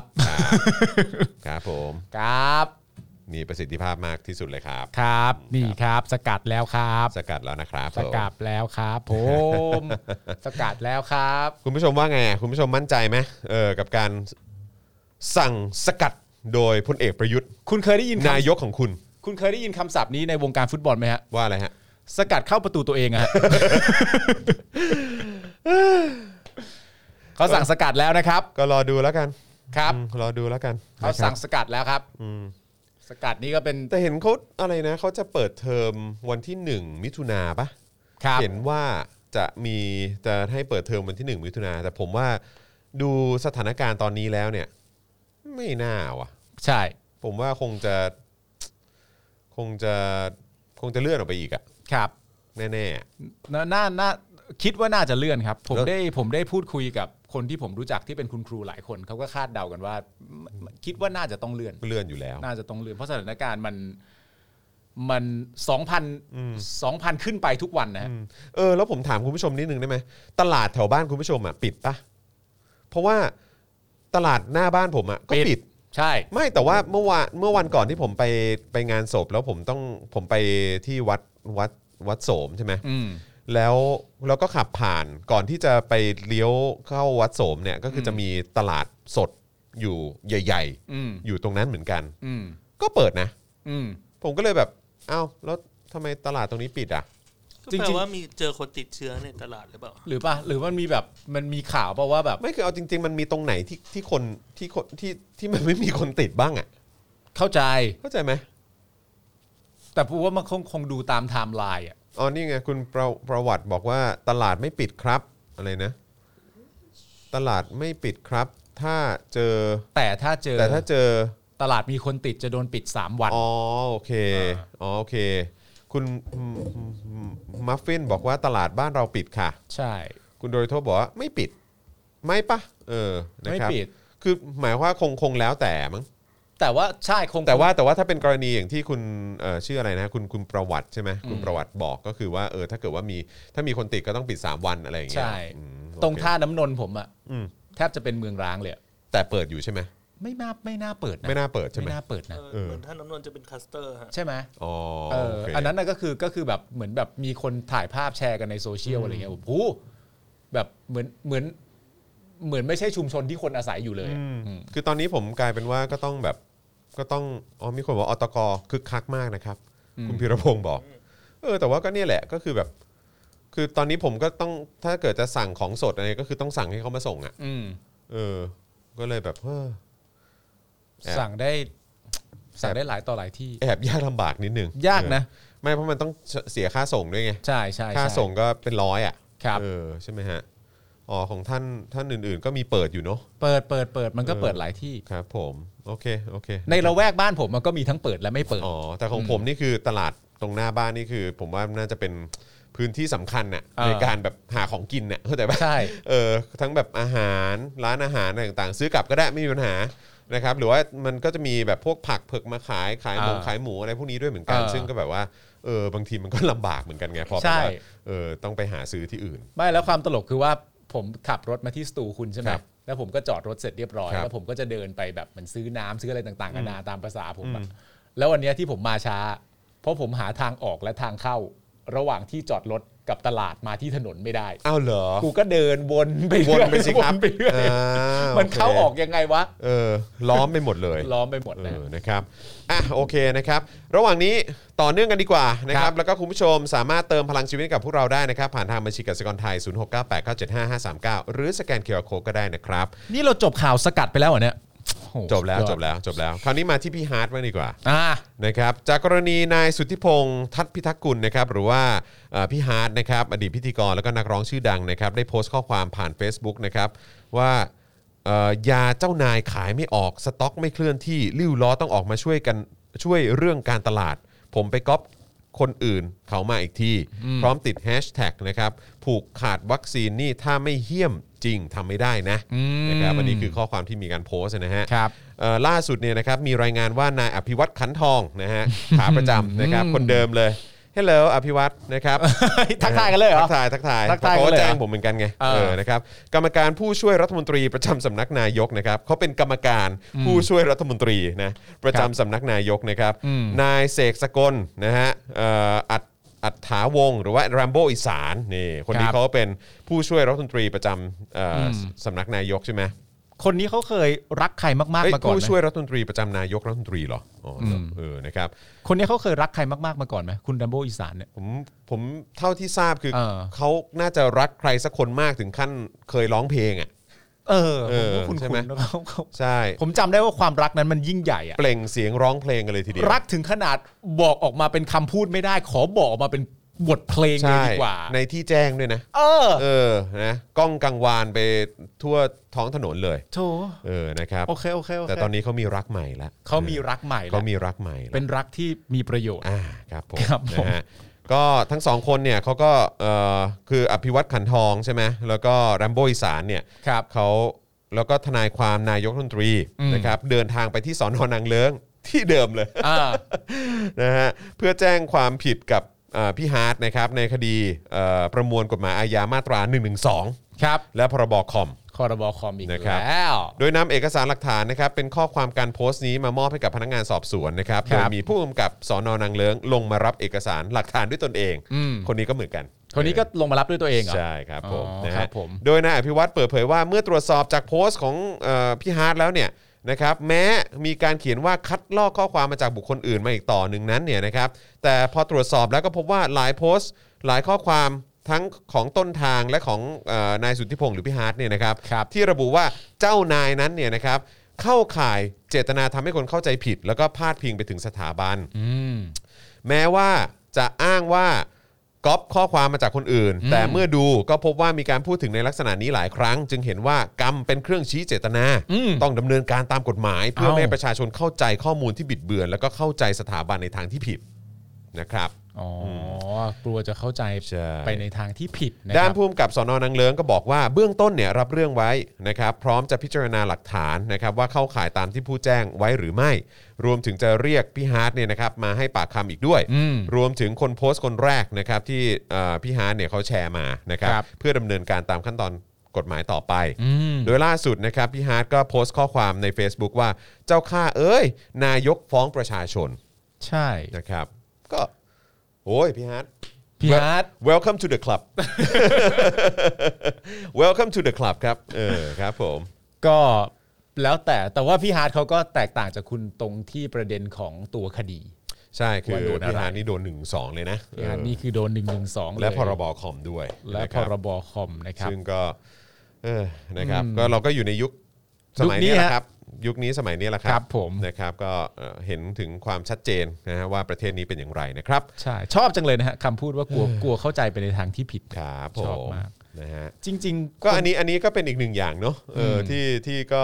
แสดงให้เห็นถึงแบบคล้าย ๆเขามองประชาชนเป็นเด็กอะ่ะ อืม เออทำนี่ไม่ได้ทำนั่นไม่ได้เออเดี๋ยว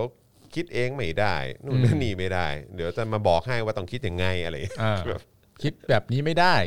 คุณเข้าใจผิดอยู่ ครับผม เดี๋ยวพวกเราตัดสินให้ว่าไอ้คิดแบบที่ถูกเนี่ย เออ มันคิดลักษณะไหนแล้ว อ่า พวกเด็กๆ น้อยๆ ในประเทศก็เชื่อตามที่ฉันพูดซะ อืม ก็ ครับผม เสร็จเรียบร้อยแล้ว แต่ว่าคุณอภิวัตนี่เขาเป็นกรรมการผู้ช่วยรัฐมนตรี ประจำสำนักนายกรัฐมนตรี อืม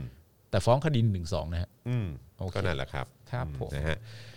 มาเอ่อเมื่อกี้ฝ่ายรัฐ ฐบาลใช่ไหม ครับ มาฝ่ายค้านมางดีกว่า โอ้โหเอาแล้วไง ฝ่ายค้านเขาเอาจริงนะ เออ นะฮะเดินหน้ายื่นร้องปปชนะครับให้เอาผิดประยุทธ์นะฮะ อืม ในเรื่องของการบริหารสถานการณ์โควิดบกพร่องหลายกรณีนะค ครั รับบ อืมนะฮะเมื่อวานนี้นะครับนายประเสริฐจันเอ่อจันรวงทองนะครับสสนครราชสีมา แล้วก็เป็นเลขาพักเพื่อไทยด้วยนะครับ ให้สัมภาษณ์ว่าวันพฤหัสที่ 13 ก็คือวันเนี้ยนะ อืม นะครับเวลา 10 โมงแกนนำพักร่วมฝ่ายค้านจะเดินทางเข้ายื่นหนังสือต่อประธาน ปปช เพื่อขอให้ไต่สวนพลเอกประยุทธ์นะครับที่มีพฤติการจงใจปฏิปฏิบัติหน้าที่ขัดต่อบทบัญญัติของรัฐธรรมนูญ อืม นะครับปี 60 นะเอ่อซึ่งรวมถึงพระราชบัญญัติโรคติดต่อด้วย ครับ นะครับเอ่อซึ่งเอ่อที่เขาบอกว่าขัดต่อบทบัญญัติของรัฐธรรมนูญเอ่อปี 60 เนี่ยเขาบอกว่าขัดไปถึง 8 มาตราเลยนะ ครับ นะครับแล้วก็อย่างที่บอกไปว่ารวมถึงพรบโรคติดต่อด้วย อืม ตลอดจนพรบว่าด้วยราคาสินค้าและบริการโอ้โหพรบส่งเสริมการลงทุน ครับ พรบวินัยการเงินการคลังของรัฐ อืม ประมวลกฎหมายอาญามาตรา 157 ครับ พรบประกอบรัฐธรรมนูญว่าด้วยการป้องกันและปราบปรามการทุจริตเอ่อนะครับปี 61นะครับมาตรา 28 วงเล็บ 1 วงเล็บ 2 ตลอดครับ จนการฝ่าฝืนไม่ปฏิบัติตามมาตรฐานทางจริยธรรมอย่างร้ายแรง มันจะผิดเยอะขนาดนั้นเลยเหรอครับ เออ โอ้โห ใช่ไหมก็ก็ก็น่าสนใจนะ เออ นะฮะน่าสนใจเหมือนกัน มัน นะ จะ ครับ มากมายขนาดนี้เลยเหรอครับ คือคือคือถ้าสมมุติว่าผิดอันนึงอ่ะ เออ ถ้าสมมติว่าผิดอันนึงอ่ะจะหลุดจากตำแหน่งไหมห ห รือว่าหรือว่าก็จะน่าสนใจมากว่า ถ้าทั้งหมดไม่ผิดเลย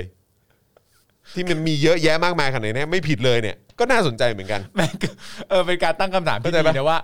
เออผมอยากทราบมากเลยครับ เออ ตามตามตามประมวลกฎหมายเรื่องต่างๆนานา เอ เนี่ย อ ต้องผิดกี่จุดถึงจะปลด เข้าใจปะเพราะเพราะบางทีเราก็นึกย้อนกลับไปไงถึงแบบ เออ อ อย่าง กรณีคุณสมัครอะไรอย่างงี้ใช่ไหม เออ ว่าออกทีวีทำกับ เออ ข้าวอะไรก็โดนใช่ไหม โดนเลย เออใช่ไหมหรือว่าแบบคุณยิ่งรักษณ์ว่าส่อทุจริตอะไรแบบเนี้ยเอ เอ อ อ ก็แบบก็โดนอะไรเงี้ยก็เลยแบบว่าเอออยากรู้ว่าเออถ้าเกิดว่าโดนข้อกล่าวหาอะไรเยอะขนาดเนี้ยเนาะ เออ ว่าผิดหลายมาตราอะไรขนาดนี้ อืม แล้วถ้าถ้าสมมติว่าโอเค สมมติโดนไปว่าผิดไป 8 มาตราแล้วยื่นให้เขาลองเช็คดูหน่อยอะไรเงี้ยเออแล้วพอ แล้วเขาเช็คกลับมาเสร็จเรียบร้อยสมมติว่าผิดสาม อ่ะอ่ะผิดหนึ่งก็ อ่ะ ได้ ผิดหนึ่งอ่ะ เออผิดหนึ่งก็ได้ เออ เออแบบเนี้ยจะหลุดไหม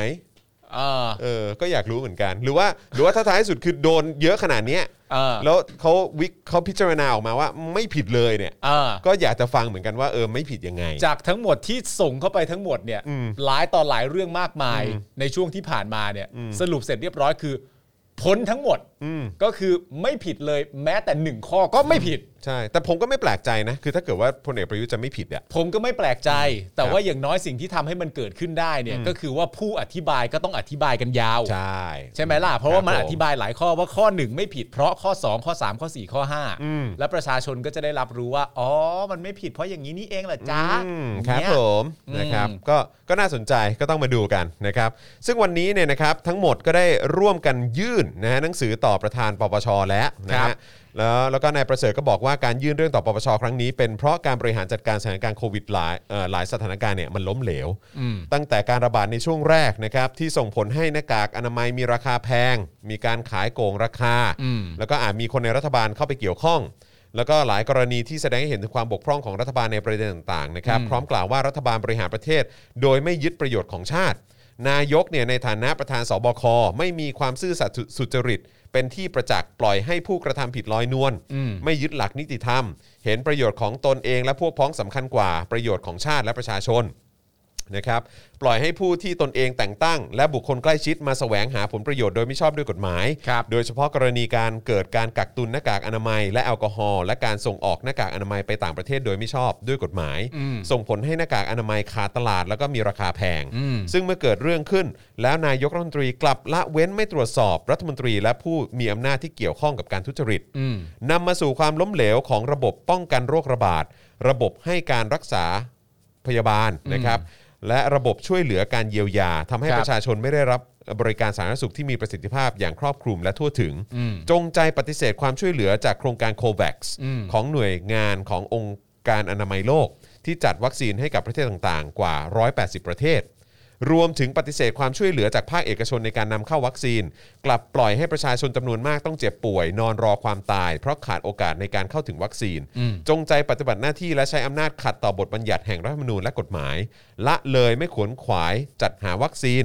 ที่มีความสำคัญและจำเป็นอย่างรวดเร็ว หลากหลาย และเพียงพอให้กับประชาชน จนสร้างความเสียหายต่อชีวิตของประชาชน เศรษฐกิจ สังคม และทำให้ประชาชนต้องมีชีวิตความเป็นอยู่อย่างทุกข์ทรมาน นี่มันเยอะมากเลยนะเนี่ย เยอะมากนะครับ ก็ต้องมาดู โอ้โห นะครับว่าทั้งหมดนี้นะครับ เออ จะโดนอะไรไหมนะครับ จะ หรือว่า จะโดนบ้างไหม เออหรือว่าถ้าไม่โดนเลยเอออ ม จะมีเหตุผลว่าอย่างไร ถ้ามันเป็นอย่างเงี้ยคุณจะเซอร์ไพรส์ไหมถ้าในบรรดาทั้งหมดที่เขียนทั้งหมดว่าผิดอะไรบ้างละเลยอะไรต่างๆกันานานั่นนู่นนี่หรือแม้กระทั่งการแบบส่งออกหน้ากากนั่นนู่นนี่จนทำให้ประเทศขาดแคลนเนี่ยถ้าสุดท้ายมันมาสรุปจบที่แบบว่า ไม่ หลัง ผิด จาก เลย หลังจากพิจารณาเสร็จเรียบร้อยแล้วพบว่านายกไม่มีส่วนเกี่ยวข้อง ไม่รู้อะ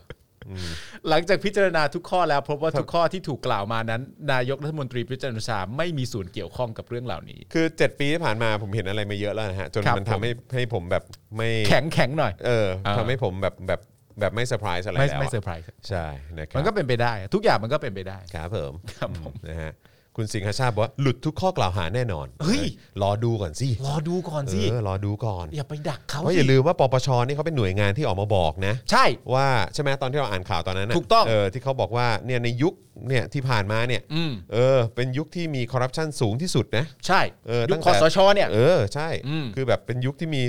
เอ่อมียุคที่มีคอร์รัปชันสูงที่สุดเลย ใช่ นะครับซึ่งมันก็สอดคล้องกับที่หน่วยงานระดับสากลหรือว่าระดับโลกเขาก็เอ่อบอกมาเหมือนกัน ใช่ นั่นแปล ะครับ ว่าทางปปชของไทยเราเองเนี่ย พูดตรงกับหน่วยงานระดับโลกนะ อืมครับ แล้ว ผม พูดถึงการคอร์รัปชันที่เกิดในยุคของคอสช อืม เชียวนะ ใช่ก็เลยรู้สึกว่าเออก็รอดูก่อน เออและ ร ณ ดูก่ ตอนนี้ฝ่ายค้านกำลังส่งเรื่องให้กับทางปปช ปปช คือคนที่บอกว่าคอร์รัปชันในยุคของของคอสชสูงสุด เฮ้ย เฮ้ย ได้ลุ้นแหละ อ้าวดูกันหน่อย เอ้ยดูดูๆกันหน่อย อืม มีความหวังกันหน่อย คนเราต้องอยู่ได้ด้วยความหวังดิ นั่นนะสิ เราเราอย่าไปอยู่ด้วยข่าวลือดิ มีความหวังกันหน่อย มีความหวังกันหน่อย เมื่อวานนี้กูเห็นคนมีความหวังกันเต็มเลยนะ ใช่ ใช่ พอมีข่าวออกมาเนี่ยทุกคนมีความหวังกันเต็มเลยจน คือทุก เช้านี้ก็เหมือนกัน ใช่ แต่เช้านี้หลายคนบ่นเรื่องนี้นะ อะไร เรื่องคริปโตอ่ะ เหรอ คุณเห็นข่าวที่อีลอนมัสออกมาบอกไหม ไม่เห็นเลย คืออีลอนมัสก็ออกมาบอกว่าเออเออตั้งแต่เนี้ยเออคือตอนเนี้ยเหมือนเข้าเข้าใจว่าได้ได้ประกาศอย่างเป็นทางการแล้วก็คือว่าถ้าจะซื้อรถเทสลาเนี่ย อืม คือตอนนี้เขาไม่รับเงินเออเขาไม่รับบิตคอยเขาไม่รับคริปโตแล้วนะ เอาเหรอ ใช่ใช่ใช่ก็คืออาพอเขามองว่าไอ้การขุดแบบไอ้เนี่ยแหละไอ้คริปโตเนี่ย อืม เออมันมันทำให้โลกร้อน มันทำลายสิ่งแวดล้อม เหรอ เออแต่ว่าเท่าที่ผมเท่าที่ผมติดตามนะ ผมเข้าใจว่าเหมือนเขาบอกว่า แต่ว่าไอ้ไอ้สกุลเงินคริปโตที่พวกเขาที่ทางเทสลาเนี่ยหรือว่าทางอีลอนมัสและบริษัทเขาเนี่ยเคยไปกว้านซื้อเอาไว้เนี่ย อืม เขาก็อาจจะยังไม่ขายนะ ครับ คือเขาจะเก็บไว้ก่อน แล้วก็เอ่อถ้าเกิดว่าในอนาคตไอ้การขุดคริปโต หรือว่าทำฟาร์มคริปโตอะไรเนี่ย อืม เออมันแบบว่ามันเป็นมิตรกับสิ่งแวดล้อมมากขึ้น อืม อะไรอย่างเงี้ยคือไม่แน่อาจจะใช้แบบโซลาร์เซลล์หรือพลังงาน อ่า เอ่อสะอาดอะไรแบบเนี้ยเออเขาก็อาจจะกลับมาอยู่ในแวดวงคริปโตอีกก็ได้ จริง ๆ แล้วเวลาเขาขุดคริปโตกันมันจะเปลืองพวกอะไร อะไร คอม อ๋ออะไรเหรออ๋อ ใช่ถ้า แล้วไอ้เรื่องความร้อนล่ะครับ ความร้อนจากเครื่องมันก็ เกิด มีส่วน มันเกิด ด้วย มา ใช่ไหม จากการที่ใช้ฮาร์ดดิสก์กับการ์ดจอแบบ อืมแล้วมันต้องใช้พลังงานด้วยใช่ไหม ใช่หนึ่งคือใช้พลังงานด้วยสอง อ่า แล้วก็ไออุปกรณ์พวกเนี้ยมันจะเสื่อมเร็ว อ่าแล้วก็ต้องมีการเปลี่ยนอยู่บ่อย ขยะ อ่า เทคนิคเยอะขึ้น ๆเออใช่ก็ก็ก็เข้าใจในในในมุมของอีลอนเหมือนกันนะเอออ ม นะครับแต่ว่าก็ก็ต้องดูกันต่อไปนะครับ แต่ว่าหลายคนก็โอ้โหแม่ง อะไรวะ เนี่ย รวม ล่วงไปเท่าไหร่ 10 12เปอร์เซ็นต์มั้ยผม คุณ ไม่ กิติพันธ์ยังบอกเลยว่าอีรอนจะเล่นเกม เออเล่นเกมหรือเปล่า อะไรเงี้ยเหรอ ไม่รู้เลย ไม่รู้ว่ะอืม เราก็ ครับ ไม่ได้สันทัดด้านนี้ จริงจัง เอ เล อย นะครับแต่ว่าแต่ดูแล้วท่าทางในในความรู้สึกผมคือไอ้เงินดิจิทัลมันก็คง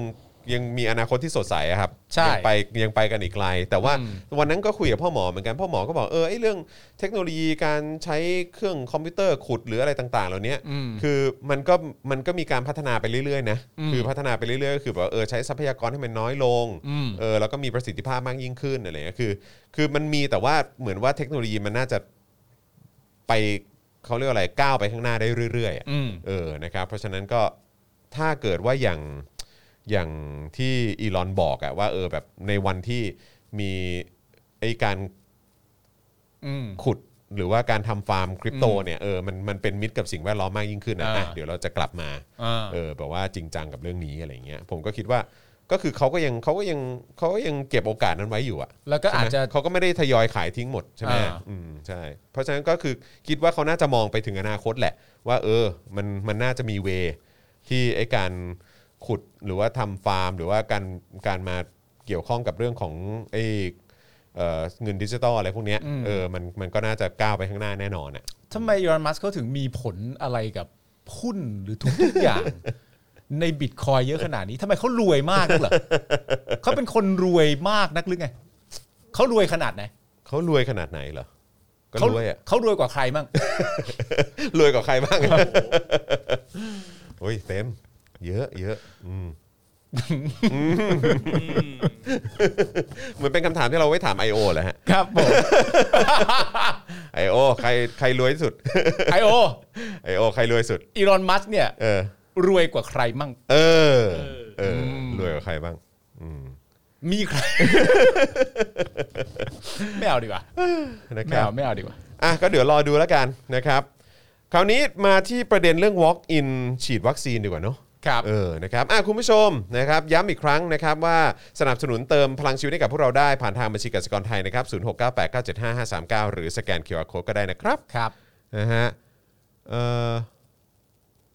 คุณภูรินาถเดี๋ยวก่อนนะ บอกว่าอะไรถ้าไม่อยากให้เกิดปัญหาเอ่ออ๋อ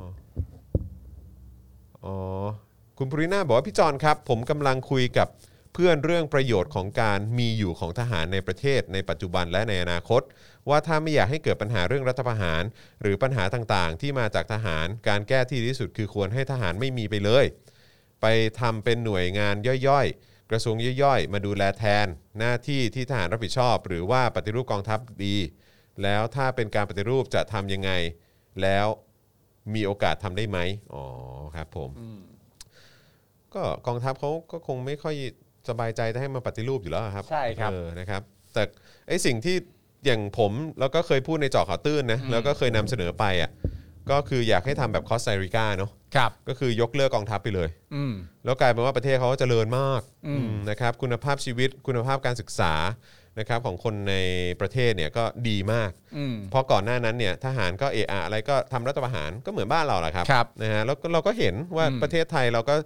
เอ่อแบบถอยหลังลงคลอง อืม นะฮะเสื่อมโทรมลงนะครับแย่ลงนะครับเพราะการรัฐประหารนั่นแหละ อืม ทุกๆครั้งนะครับโดยเฉพาะสองสองครั้งล่าสุดที่ผ่านมา อืม นะครับเพราะฉะนั้นก็เอ่อสิ่งที่ผมเสนออะก็คืออ ม ว่าให้ยกเลิกกองทัพไปเลย อืม นะครับแล้วก็กองทัพก็ชอบทำอะไรที่มันไม่ใช่หน้าที่ตัวเองอยู่แล้ว ใช่ นะครับนะฮะอย่างการมาบริหารประเทศ อืม ใช่ไหมครับเอ่อการอะไรอะเอ่อเรื่องของภัยพิบัติอะไรต่างๆ ซึ่งจริงๆเราก็มีหน่วยงานที่เกี่ยวข้องอยู่แล้วอะไรเงี้ยแล้วก็นอกจากจะแบบมาแย่งทำหน้าที่เขาแล้วเนี่ยก็ยังจะมาเคลมเครดิตอีกอะไรเงี้ยนะฮะเออผมก็รู้สึกว่าน่ารำคาญนะครับแล้วก็มีไปก็รู้สึกว่า แบบ ไม่จำเป็น มันไม่จำเป็นนะนะฮะเ คือคือถ้าของผมเนี่ยผมมีความรู้สึกว่า ถ้าสมมติว่าจะจะดีเบต หรือว่าเถียงกันเรื่องปฏิรูปกองทัพ หรือว่ายุบไปเลย หรือไม่ต้องมีไปเลยอะไรต่างๆกันานาเนี่ย ผมว่าหนึ่งในปัจจัยก็คือว่า จิตใจของตัวคุณเองอะ่ะคุณมองทหารจากหลักฐานที่พวกเขาทำมาตลอดระยะเวลาเนี่ย อืม และคุณควรจะตั้งคำถามตัวเองว่าคุณน่ะมีความหวัง อืม กับกองทัพเนี่ยมากแค่ไหน อืม พิจารณาด้วยตัวเองนะครับ ครับ หลังจากที่มองสิ่งทั้งหมดที่เขาทำมา แล้วก็พิจารณาว่ามีความหวังต่อคนเหล่านี้ต่อกองทัพนี้เนี่ยมากแค่ไหน เพราะว่าในความเป็นจริงแล้วเนี่ย ถ้าเกิดว่าทหาร อืม รู้หน้าที่ตัวเอง อืม และทำเฉพาะแค่หน้าที่ตัวเอง ที่ตรงกับความสามารถตัวเองจริง ๆ เท่านั้นเนี่ย อืม เราก็จะไม่มีความจำเป็นจะต้องมาพูดเรื่องยุบ ใช่ กองทัพไปเลยดีกว่า เราไม่ต้องพูดเรื่องนี้ฮะถ้าทุกคนทำหน้าที่ของตัวเอง เราก็พูดแค่เฉพาะเรื่องเหล่านั้น ว่าทำได้ดีไหมเท่านั้นเอง เพราะฉะนั้นก็แล้วแต่แต่ละคนว่ามีความหวังว่าคนเหล่านี้สามารถเปลี่ยนแปลงได้จริง ๆ มากน้อยแค่ไหน ครับ ถ้าคิดว่าไม่ได้ แต่ตอนนี้มันกลายเป็นประประเอ่อประเพณีไปแล้วไง ใช่ใช่ใช่เข้าใจ ไหมเหมือน เข้า เห ใจ มือนเหมือนที่เคยสัมภาษณ์พี่เล็กวาสนานานุ่มอะเนอะ อ่า แล้วเขาก็มองว่าเออแบบใครทำรัฐประหารสำเร็จนี่ถือว่าเจ๋งอ่ะ อ่า คือมันมันมีแนวคิดกันอย่างนั้นในกองทัพอ่ะ เข้าใจ ว่าเออเฮ้ยใครทำรัฐประหารสำเร็จเนี่ยก็คือแบบเฮ้ยเป็นคนเก่งนะ ซึ่งแบบเฮ้ย มัน เข้าใจไหม อืม เออมันเพราะการทำรัฐประหารก็คือการการก่อกบฏใช่ไหมล่ะ ใช่ แล้วกลายเป็นว่าเฮ้ยการก่อการก่อกบฏอะเป็นเรื่องเจ๋งอะ ใช่ เออซึ่ง แต่ เรา ว่า ก็รู้สึกว่า ใช่ แต่ แต่ แต่ ว่ามี mindset อย่างนี้วะ ใช่ เออ แต่ว่าในความคิดเขาเนี่ย เออ หรือว่าการสั่งสอนกันในภายในอ่ะเขาก็คงไม่ได้มีความรู้สึกหรอกว่า เออ ว่ากำลังก่อกบฏอยู่ อ่าใช่ใช่ใช่ ก็สำหรับตัวพวกเขาเองอะ เขาก็มีทัศนคติว่าเออมันเป็นการช่วยชาติไง มันก็เป็น เป็ delusional การ แบบหนึ่ง เสียสละเพื่อชาติอะไรแบบ เออ นี้ย เป็นการเสียสละ ออ เข้ามาหยุด ใช่ คนทะเลาะเบาะแว้ง อะไร นั่น อย่าง นู่น นี้ นี่อะไร ใช่ ต่าง ใช่ ๆนานาก็ว่าไป แต่ประเด็นคือเขาไม่ได้นึกว่าเฮ้ยหนึ่งมันเป็นการก่อกบฏนะสอง ใช่ คือมันทำในสิ่งที่มันไม่ใช่หน้าที่ตัวเอง ใช่ เออ เพราะฉะนั้นเพราะฉะนั้นถ้าสมมติว่าอย่างเป็นคุณจรที่แบบว่าเอ่อควรจะไม่มีไปเลย นั่นก็แปลว่าดูตามหลักฐานทุกอย่างเรียบร้อยแล้ว คุณไม่ได้มีความหวัง คุณไม่ได้มีความหวัง ว่า ว่า ไม่มี กองทัพที่ว่านี้จะเกิดการเปลี่ยนแปลง ซึ่งอย่างที่เราต้องเรียนกันตามตรงว่า ถ้าคุณมีความหวังเนี่ย อืม ก็คงจะต้องอธิบายให้กันฟังหน่อยว่า จากหลักฐานทั้งหมดที่มันเกิดขึ้นแล้วคุณจะมีความหวังอยู่ว่าเขาเปลี่ยนแปลงได้สิหน้าเนี่ย อือฮึ อะไร อะไร อันไหน ใช่ใช่ใช่คือแบบนึกไม่ออกอะครับ เออ มแล้วผมก็แล้วอย่างที่วันก่อนเราดูในเรื่องของงบประมาณนะเนอะ อืม นะครับคือตอนนี้ไม่ได้มองแค่กองทัพละคือจริง ๆ ผมก็มองในหลาย ๆ หน่วยงาน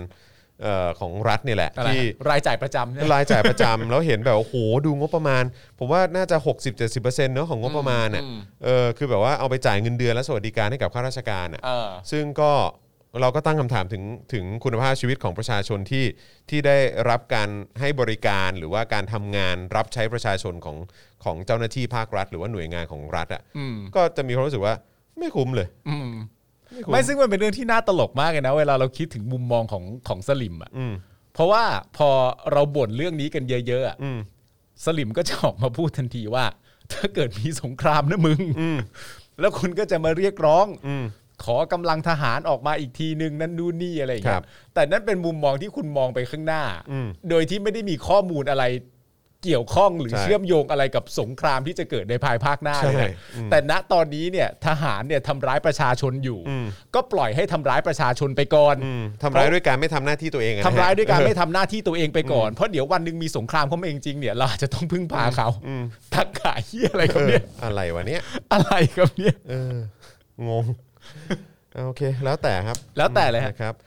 อ่ะอย่างที่บอกไปนะครับ คราวนี้เรามาในประเด็นเรื่องของการ walk in กันบ้างดีกว่านะครับ อ่าม มาฉีดวัคซีนกันนะครับ มีรายงานว่าคณะกรรมการวัคซีนแห่งชาติเห็นชอบนะครับ ให้ปูให้ปูพรมนะครับเร่งฉีดวัคซีนโควิด -19 ให้กับประชาชน โดยให้เริ่มต้นตั้งแต่เดือนมิถุนายน ครับ นะครับดังข่าวที่เห็นว่ามีการเปิดให้ประชาชน walk in นะครับรับวัคซีนได้โดยไม่ต้องนัดหมาย ซึ่งก่อนหน้านี้เนี่ยอาจจะยังมีการสื่อสารที่สร้างความสับสนอยู่บ้างนะครับล่าสุดนะครับกระทรวงสาธารณสุขนำโดยนายอนุทินนะครับเออรองนายกแล้วก็รัฐมนตรีสาธารณสุขนะครับก็ออกแถลงข่าวอีกครั้งนะครับว่าที่ประชุมเนี่ยมีมติ 3 ประเด็นหลักก็คือ 1 จะเพิ่มจำนวนวัคซีนจากเป้าหมายเดิมนะครับที่กำหนดไว้ 100 ล้านโดสเนี่ยเป็น 150 ล้านโดส ภายในปี 65 ครับ ก็คือ คือภายในปีหน้านะครับสองจะเร่งทำงานเชิงรุก เจรจาจัดซื้อวัคซีนให้คืบหน้าแล้วก็รวดเร็วมากที่สุด เพื่อเพิ่มโอกาสรับวัคซีนที่ดีที่สุด ครอบคลุมถึงการกลายพันธุ์ แล้วก็สายพันธุ์อื่นๆด้วย 3. จะปรับแนวทางการฉีดวัคซีนนะฮะต้องปูพรมฉีดเข็มแรกให้ประชาชนให้มากที่สุดนะครับเพื่อเป็นการลดโอกาสในการติดเชื้อ และความรุนแรงของโรค และเพิ่มโอกาสในการรอดชีวิตครับ นอกจากนี้นะครับจะปรับแผนการปูพรมฉีดวัคซีนให้ประชาชน ซึ่งจะเริ่มในเดือนมิถุนายนนี้ผ่าน 3 ช่องทาง ก็คือ 1. กลุ่มที่ลงทะเบียนผ่านแอปนะครับหรือว่า Line แอดหมอพร้อม ครับ สองการจัดขอเข้ารับวัคซีนเป็นกลุ่มหมู่คณะนะครับ อย่างเช่นเอ่อพวกโรงงานหรือว่าสถานประกอบการขนาดใหญ่ ครับ นะครับสามก็คือเปิดให้ประชาชนทั่วไปอ่ะ walk in เลย อืม นะครับไปฉีดได้เลยตามจุดบริการต่างๆ โดยไม่ต้องนัดหมายล่วงหน้าด้วย โอ้ นะครับเพื่อแก้ปัญหาประชาชนบางกลุ่มที่ไม่สามารถเข้าถึงเทคโนโลยี หรือว่าติดปัญหาในการจองฉีด ก็ walk in ไปได้เลย ใช่นะครับ โอเ อย่างไรก็ตามนายอนุทินนะครับไม่ได้แถลงไว้นะครับนะฮะแต่เอ่อเฉพาะแนวทางในการฉีดวัคซีนเท่านั้นนะ อ่า แต่ว่ายังพูดถึงมาตรการภาษีเพื่อสนับสนุนการบริจาคเงิน และทรัพย์สินให้สถาบันวัคซีนแห่งชาติ เพื่อการสนับสนุนการวิจัย การผลิต และการกระจายวัคซีนให้มีคุณภาพ และปริมาณที่เพียงพอ เป็นการสร้างแรงจูงใจให้ประชาชน บริษัทห้างร้านต่างๆ ที่มีจิตศรัทธา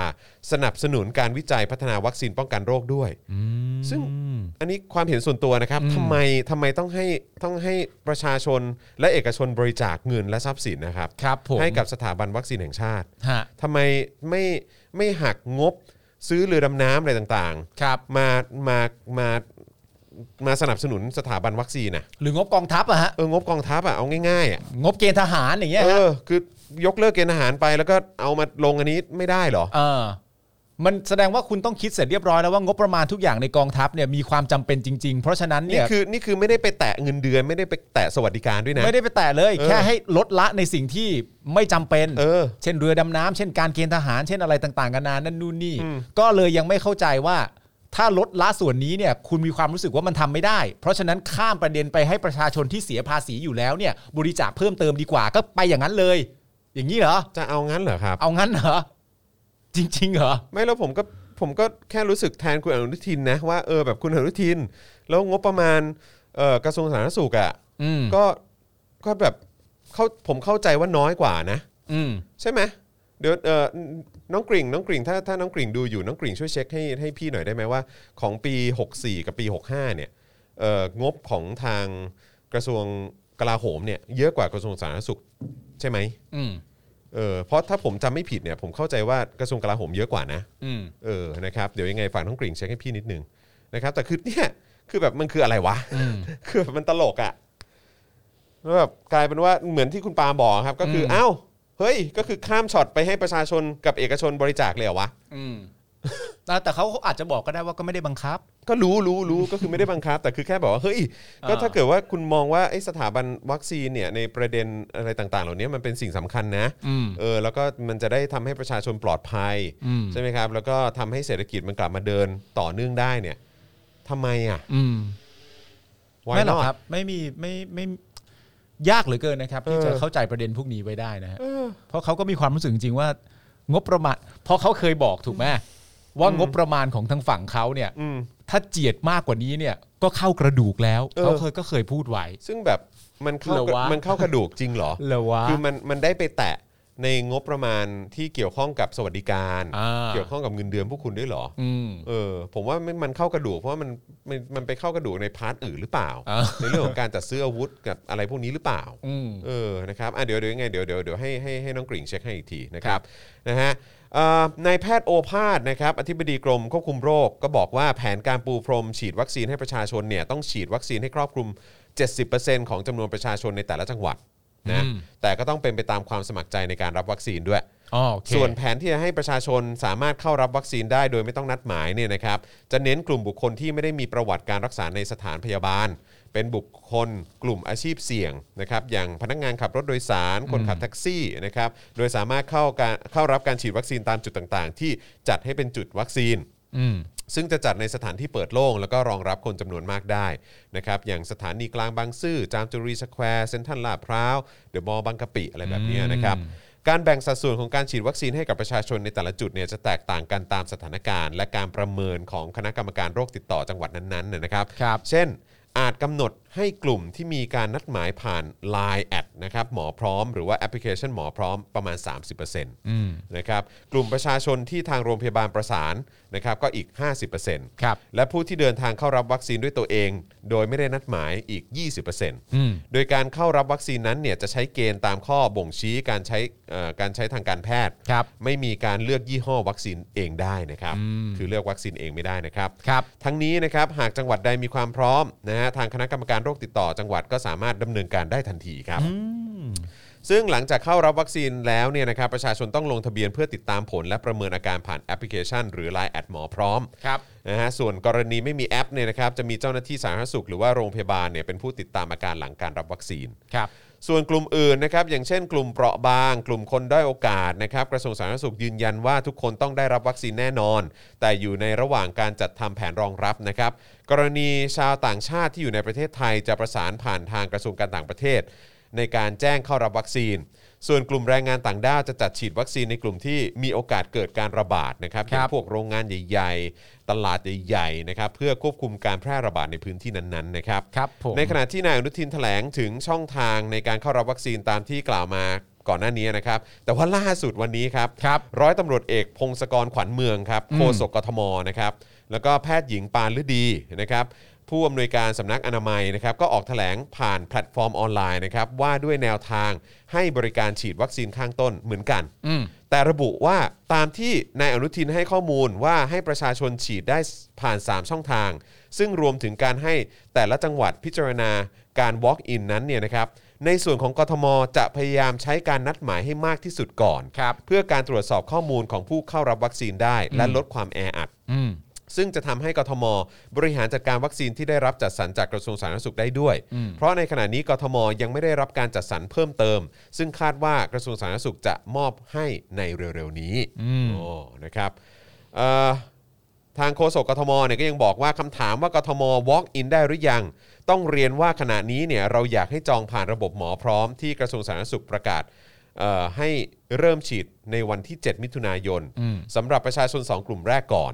ก็คือผู้ที่มีอายุมากกว่า 60 ปี ครับ และผู้ป่วย 7 กลุ่มโรค อืม ซึ่งถ้าเราได้ปริมาณวัคซีนที่มากขึ้น เราจะพิจารณาขยายกลุ่มเป้าหมาย และในส่วนของการ Walk-in จะต้องสอดคล้องกับปริมาณวัคซีนที่เราได้รับจากสาธารณสุข ดังนั้น ตอนนี้เราจึงเน้นให้จองในหมอพร้อมก่อน ครับผม เพราะฉะนั้นยัง Walk-in ไม่ได้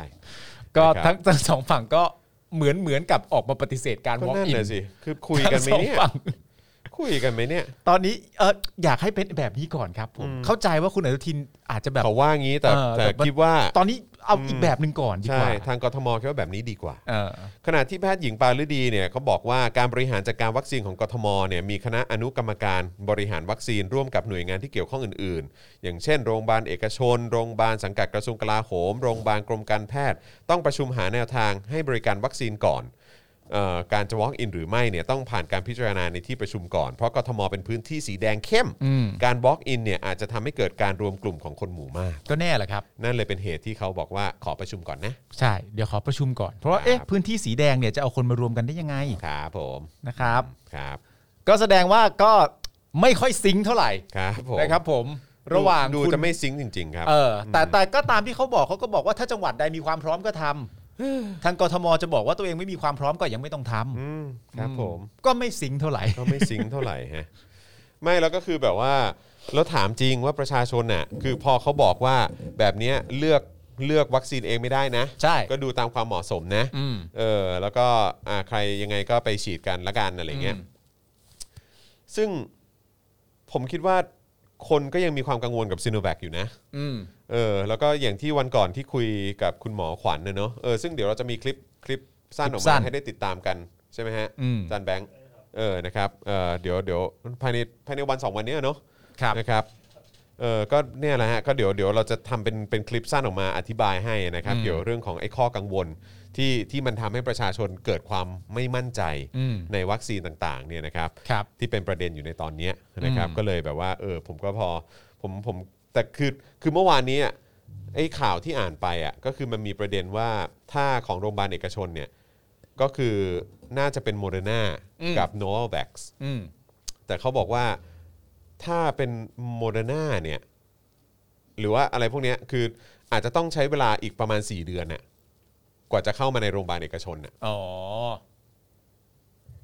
ก็ เพราะฉะนั้นคือตอนเนี้ยถ้าจะเข้าถึงวัคซีนได้ไวที่สุดเนี่ยก็คือก็ต้องฉีดของที่รัฐมีอยู่อะแหละ ใช่ครับ ซึ่งก็คือซิโนแว Sinovac คแล้วก็อาจจะมีแอสตราเซเนกาด้วยอะไรอย่างเงี้ยก็เลยแบบ ใช่ แล้วก็คือ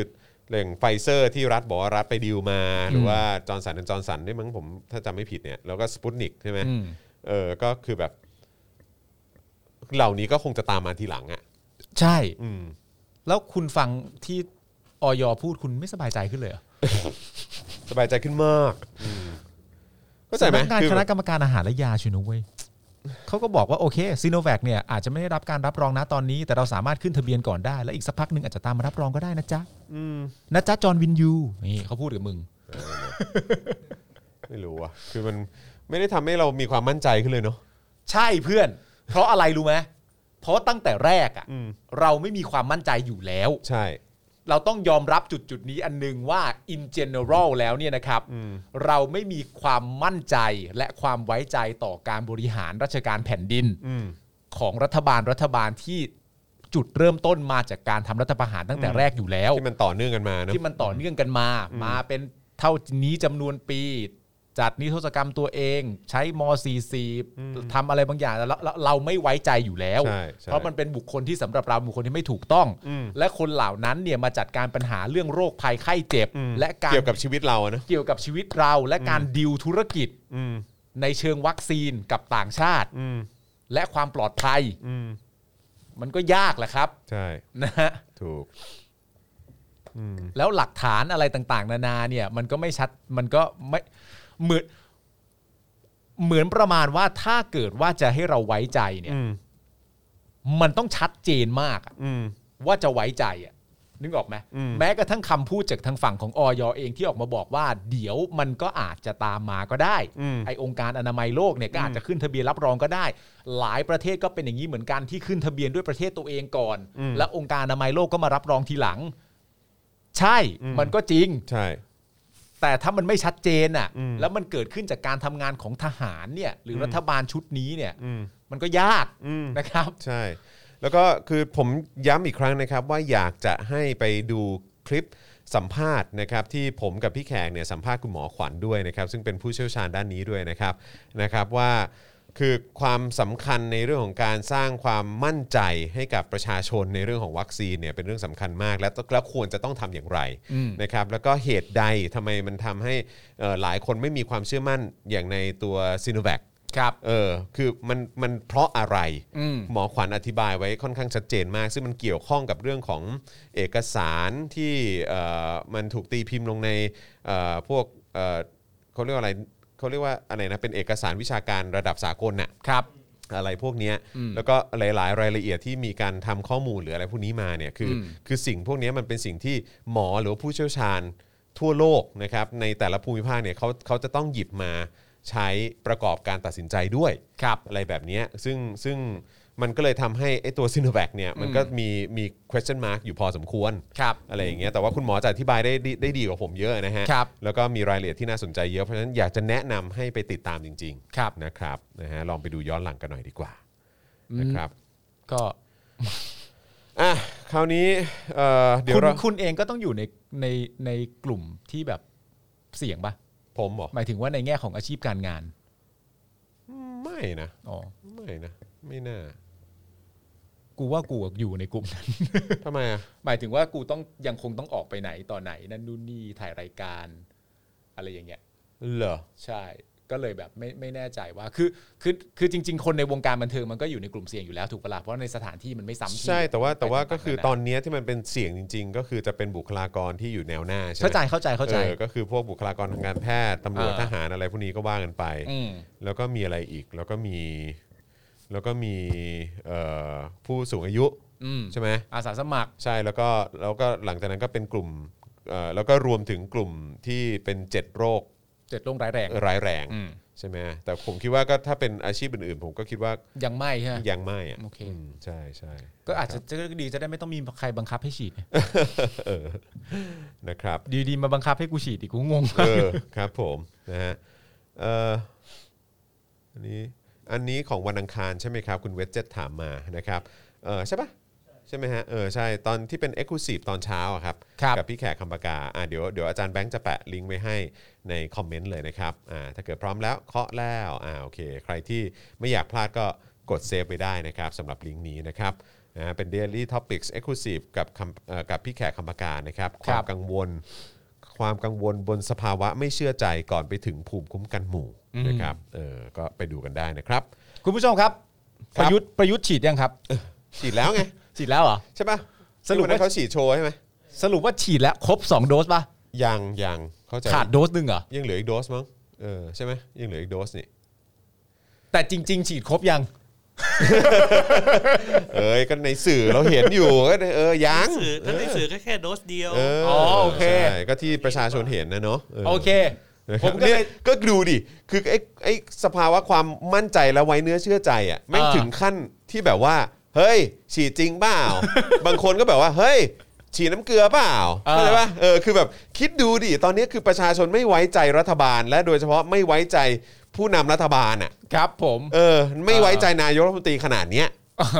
คือเราอยู่ในสังคมแบบไหนที่แบบประชาชนโดยส่วนใหญ่คือแบบว่า เท่าเท่าที่เราเห็นนะนะที่ เออ ออกมาแสดงความเห็นกันอ่ะเยอะอะเอาเยอะแล้วกันไม่ เออ ไม่ต้องโดยส่วนใหญ่ก็ได้อะ เออ จำนวนเยอะมากก็คือไม่ไว้เนื้อเชื่อใจว่าฉีดจริงหรือเปล่า หรือว่าฉีดมาแล้ว ครับ เข้าใจปะเออ ง่ายๆว่าพูดความจริงมากูยังตีว่าโกหกอ่ะ ใช่เออ อ่า คือ ซึ่งมันก็ make sense ว่า ใช่ มันก็เป็นอย่างนั้นแหละ ใช่ แล้วก็อันนี้ก็ช่วยไม่ได้จริงๆนะ อ่า คุณประยุทธ์นะเพราะว่า ครับ คือคุณก็เคยเป็นคนพูดไงว่าคุณจะไม่ยึดอำนาจไง ใช่ แล้วคุณก็ทำไง มัน เออ ก็เลยทำให้คือมันมันมันไม่น่าเชื่อถือมา 7 ปีแล้วอะครับ เออ ก็เท่านั้นเองล่ะครับ ครับ อื ผม นะฮะอ่ะโอเค คราวนี้มาที่ประเด็นที่เอ่อสำนักข่าว China Report ASEAN Thailand เนี่ยนะครับเขาได้รายงานข้อมูลที่เขาได้จากสถานทูตจีนนะครับเกี่ยวกับเรื่องของวัคซีนซิโนแวคนะครับ ครับ ว่าใช้งานได้ดีในโลกของความเป็นจริง อืม นะครับนะฮะก็มีการระบุนะครับรายละเอียดนะครับว่าทางเพจ สถานเอกอัครราชทูตสเอ่อสาธารณรัฐประชาชนจีนประจำประเทศไทยนะครับเผยแพร่ภาพวัคซีนซิโนแวคล็อตล่าสุด 5 0 0 0 0 0 โดสครับที่รัฐบาลจีนบริจาคให้กับประเทศไทย อืม นะครับบรรจุเสร็จสิ้นเรียบร้อยแล้วนะครับแล้วพร้อมส่งถึงประเทศไทยเร็วๆนี้ ข้อความจากสถานทูตเนี่ยเขาระบุว่าจีนไทยพี่น้องกันประเทศไทยสู้ๆ ครับ พร้อมระบุว่าไทยได้รับวัคซีนซิโนแวคแล้ว 3 ล้านโดส อืม และอีก 5 0 0แสนโดสเนี่ยนะครับซึ่งรัฐบาลจีนบริจาคให้กับไทยนะครับเพิ่มอีก 2 ล้านโดสจากที่ไทยจัดซื้อ โดยจะทยอยส่งมาถึงไทยภายในเดือนพฤษภาคม ครับ นะครับนอกจากนี้เนี่ยเพจของสถานทูตก็ยังเผยแพร่ข้อมูลประสิทธิภาพของวัคซีนซิโนแวคด้วยนะครับ โดยอ้างอิงการยืนยันล่าสุดจากสาธารณสุขของอินโดนีเซีย อืม ที่เปิดเผยผลการติดตามอาการบุคลากรทางทางการแพทย์และเจ้าหน้าที่สาธารณสุข 25,374 คน ในกรุงจาการ์ตาที่รับวัคซีนครบ 2 เข็มแล้วนะครับหลังรับวัคซีนเข็มที่ 2 ไปแล้ว 28 วัน ครับ ประสิทธิผลของวัคซีนช่วยป้องกันการเสียชีวิตได้สูงสุด 100%ครับ ร้อยเปอร์เซ็นต์เลยเหรอ เขาใช้คำว่า 100%เลยนะครับ ครับ ทำให้ประสิทธิผลในการป้องกันอาการป่วยหนัก จนต้องเข้ารับรักษาตัวในโรงพยาบาลภายในระยะเวลา 7 วันแรก หลังรับวัคซีนเข็มที่ 2 อยู่ที่ 96% อืม และทำให้ 94%ของบุคลากรทางการแพทย์ ตลอดจนเจ้าหน้าที่สาธารณสุขที่ได้รับวัคซีนซิโนแวคได้รับการป้องกันการติดเชื้อในระดับดีกว่า ผลการทดลองก่อนหน้าที่ผ่านมา อืม นอกจากนี้นะครับ China Report ASEAN Thailand นะครับยังอ้างอิงข้อมูลจากบทความ China Sinovac Shot Seen Highly Effective in Real World Study ครับ นะครับที่สำนักข่าว Bloomberg นะครับเป็นผู้เผยแพร่นะครับซึ่งบทความระบุว่าในายแพทย์หยินเว่ยตงนะครับ CEO ของ s i n o v a c กล่าวล่าสุดนะครับว่าผลข้อมูลจากการทดสอบในหลายประเทศเนี่ยที่เพิ่มเติมเข้ามาทั้งจากอินโดนีเซียและบราซิล บ่งชี้ว่า s i n o v a c ใช้งานได้ดีในโลกความเป็นจริงครับ อื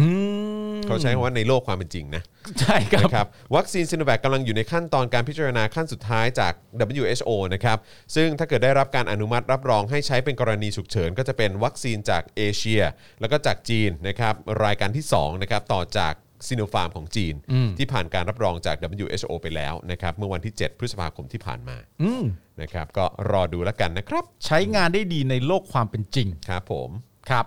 นะฮะ ก็เดี๋ยวรอดูครับ ครับ ไว้ใจสิครับ ไว้ใจแหละ ต้องไว้ใจสิค ค รั รับ บผมก็รอดูเนาะว่าเป็นอย่างไรนะครับเอ่อเมื่อกี้ซีโนแวคไปแล้ว งั้นต่อเรื่อง a s t r a หน่อยละกันนะครับอ่ะแล้วก็ระหว่างนี้คุณผู้ชมเติมพลังให้กับพวกเราได้นะครับ ผ่านทางกสิกรไทยนะครับ 0698975539 หรือสแกน QR Code ก็ได้นะครับ ครับ นะฮะคราวนี้มาที่ a s t r a z เซ e c a บ้างดีกว่านะครับเมื่อกี้เราพูดถึง s i n o v a c ที่เขาบอกว่าเอ่อก็มีผลสำรวจอะไรต่างๆ จากบราซิลด้วยเนาะ ครับ นะครับอันนี้ก็บราซิลเหมือนกันนะครับแต่ว่าบราซิลเนี่ยระงงับใช้ a s t r a z เซ e c a กับคนท้องนะครับ ครับ หลังพบว่าเสียชีวิตหลังฉีดวัคซีน อืม นะครับสำหรับวัคซีนยี่ห้อ a s t r a z เซ e c a เนี่ยนะครับล่าสุดเนี่ยรอยเตอร์เขารายงานนะครับเมื่อวันที่ 11 พฤษภาคมที่ผ่านมาว่ารัฐบาลกลางของบราซิลเนี่ยได้ระงงับการฉีดวัคซีนตัวนี้ให้กับผู้หญิงที่ตั้งครรภ์ละนะค ครั รับบ เนื่องจากมีหญิงตั้งครรภ์รายหนึ่งเสียชีวิตจากการเอ่อที่หลอดเลือดสมองอุดตันครับหลังได้รับการฉีดวัคซีน อืม นะครับเอ่อซึ่งทางผู้ประสานงานโครงการฉีดวัคซีนของกระทรวงสาธารณสุขของบราซิลเนี่ยเขาเปิดเผยกับผู้สื่อข่าวนะครับว่าการระงับการฉีดวัคซีนชั่วคราวเนี่ยนะครับเป็นมาตรการเบื้องต้นสำหรับตอนนี้ แต่ก่อนหน้านี้เนี่ยได้มีการเตือนเกี่ยวกับการใช้วัคซีนแอสตราเซเนกาในกลุ่มหญิงตั้งครรภ์ไว้บ้างแล้ว ครับ อย่างไรก็ตามเจ้าหน้าที่กำลังสืบสวนเหตุการเสียชีวิตของหญิงตั้งครรภ์วัย 35 ปีรายดังกล่าวนะครับ โดยต่อมาทาง a s t r a z เซ e c a ก็ได้ออกมากล่าวผ่านแถลงการณ์นะครับว่า หญิงตั้งครรภ์ไม่ได้เข้าร่วมในการทดลองวัคซีน และจากการศึกษาในสัตว์เนี่ยพบว่าไม่ได้มีหลักฐานทั้งทางตรงและทางอ้อมนะครับว่าการฉีดวัคซีนไปทำอันตรายต่อการตั้งครรภ์และพัฒนาการของเด็กในครรภ์ ครับ นะครับอืมก็รอดูนะจ๊ะ อ๋อมีคุณกริ่งส่งข้อมูลเข้ามา คุณกริ่งส่งมาว่าไหนขอดูหน่ ส่ อง ย ข้อมูลเรื่องงบ อ่ะเ ของกระทรวงกลาโหมกับกระทรวงสาธารณสุข อ่าโอเคได้ครับเดี๋ยวขอดูหน่อยนะ ตามรายงานข้อมูลงบปี 65 แยกเป็นรายกระทรวง พบว่ากระทรวงกลาโหมมีวงเงินงบประมาณทั้งสิ้น 23,282 ล้านบาท ใช่ไหมฮะลดลงหมื่นหมื่นกว่าล้าน ครับ กระทรวงสาธารณสุขมีวงเงินงบประมาณแสนห้าพันสามเออหนึ่งแสนห้าหมื่นสามพันล้านบาท ครับ ลดลงประมาณ 4,000 ล้าน อืม เพราะฉะนั้นก็คือกระทรวงสาธารณสุขเนี่ยเอ่อได้งบน้อยกว่ากระทรวงกลาโหม เกือบเกือบห้าหมื่นล้าน ใช่ครับ นะครับ กระทรวงสาธารณสุขที่เกี่ยวข้อง เกี่ยวข้องกับ โดยตรง เนี่ยสงครามไวรัสเนี่ย เออ สงครามโควิดเนี่ย ครับ เออนะไอ้ที่เห็นเขาชอบใช้กันอะว่า เออ การรบกับโควิดเนี่ย เออ เออนะก็คือกระทรวงสาธารณสุขเขาก็น่าจะเป็นคนที่ต้อง ด่านหน้า ด่านหน้าที่ต้องลบโดยตรงอ่ะ อืม นะครับก็กลายเป็นว่าปี แต่ ถ้าดูงบประมาณปี 65เนี่ยนะครับที่ที่เอ่อเห็นเขาเสนอใช่ไหม ครับ นะครับก็คือกระทรวงกลาโหมได้ไป 2 3 0 0 0 ล้าน อืม กระทรวงสาธารณสุขได้ไปแสนห้าหมื่นล้าน ครับ นะครับ นั่นแหละครับ นั่นแหละครับ นั่นแหละครับ นั่นแหละครับที่เราพยายามจะบอกอะครับ ใช่ครับ ก็เป็นอย่างนี้แหละครับ ก็งดซื้ออะไรพวกนี้ไปก่อนไหมครับ แล้วก็ ใช่ครั ถ้า บ ถ้าตามที่ทางสถานทูตจีนเขาบอกมาว่าไทยจีนพี่น้องกันเนี่ย ครับ ก็คงไปบอกพี่ได้มั้งว่าเออช่วงเนี้ยขอยังไม่ซื้อเรือก่อนได้ไหม เออ อะไรอย่างเงี้ย ไม่ เออ ไม่ไม่เอาเรือ ขอ ได้ไหม เออ ใน เพราะ ฐานะ เพราะ พี่น้อ เรือง เรือยังไม่ได้ต้องรบไง เออ เรือยังไม่ได้ต้องรบไงคือ ใช่ ตอนเนี้ยต้องรบกับไวรัสอยู่ อืม อะไรอย่างเงี้ย ถ้าจะบอกว่าณตอนนี้สถานการณ์ของประเทศ เอออ อะไรเป็นเรื่องที่วิกฤต เออ การรบ เออ โดยใช้เรือดำน้ำเนี่ย ครับ ก็คือยังไม่น่าจะใช่ตอนนี้ ครับ แต่ว่าไอการรบกับไวรัสเนี่ย เออ หนึ่งปีกว่าแล้ว ครับ นะฮะ อืมคือถ้าเกิดว่าเป็นพี่น้องกันน่ะ เออ เนอะเออเป็นพี่น้องกันคุยกันได้ทุกเรื่องอ่ะ ใช่ แล้วเขาพร้อมสนับสนุนเราทุกอย่างอ่ะ ใช่ เออเขาก็น่าจะเขาก็น่าจะเข้าใจมั้งเออ ใช่ ถ้าเราจะไม่ซื้ออ่ะ ถ้าเราเขาก็น่าจะเพียงก็พี่น้องกันอยู่แล้วไง เใช่ไหมอ่ะ เขายังอยากจะแบบบริจาคมาช่วยเราเลยอ่ะ และอีกประเด็นหนึ่งก็คือพอมาย้อนกลับมาก็คือมุมมองของคุณหนูอนุทินเนี่ย อืม ที่พูดเรื่องบริจาคอะไรต่างๆนานานั่นนู่นนี่อ่ะ ครับ ซึ่งคุณอนุทินมีความจำเป็นที่ต้องเป็นหัวหน้าเลยนะ อืม ในการที่จะต่อสู้กับไวรัสโควิด -19 เนี่ย ครับ เพราะฉะนั้นคุณอนุทินก่อนที่จะพูดเรื่องบริจาคเนี่ยอันนี้อาจจะต้องพูดกับกลาโหมก่อน ใช่ ว่าแบบผมว่างบผมน้อยกว่าของท่าน อยู่เยอะพอสมควรเลยนะ ใช่ ผมคิดว่าการบริจาคอาจจะไม่ใช่ประเด็นแรก นั่นน่ะสิ ผมคิดว่าท่านน่าจะหักมา อืม นะครับ แต่ก็แต่ก็นั่นแหละครับ นั่นแหละครับ พี่น้องกัน พี่น้องกัน อืมพี่น้องกันแหละเฮ้ยอย่าไปถอนหายใจดิ ครับ เออ อ่ะ ใจ คุณผู้ ทำไม ชมรู้สึกไง รู้สึกเห็น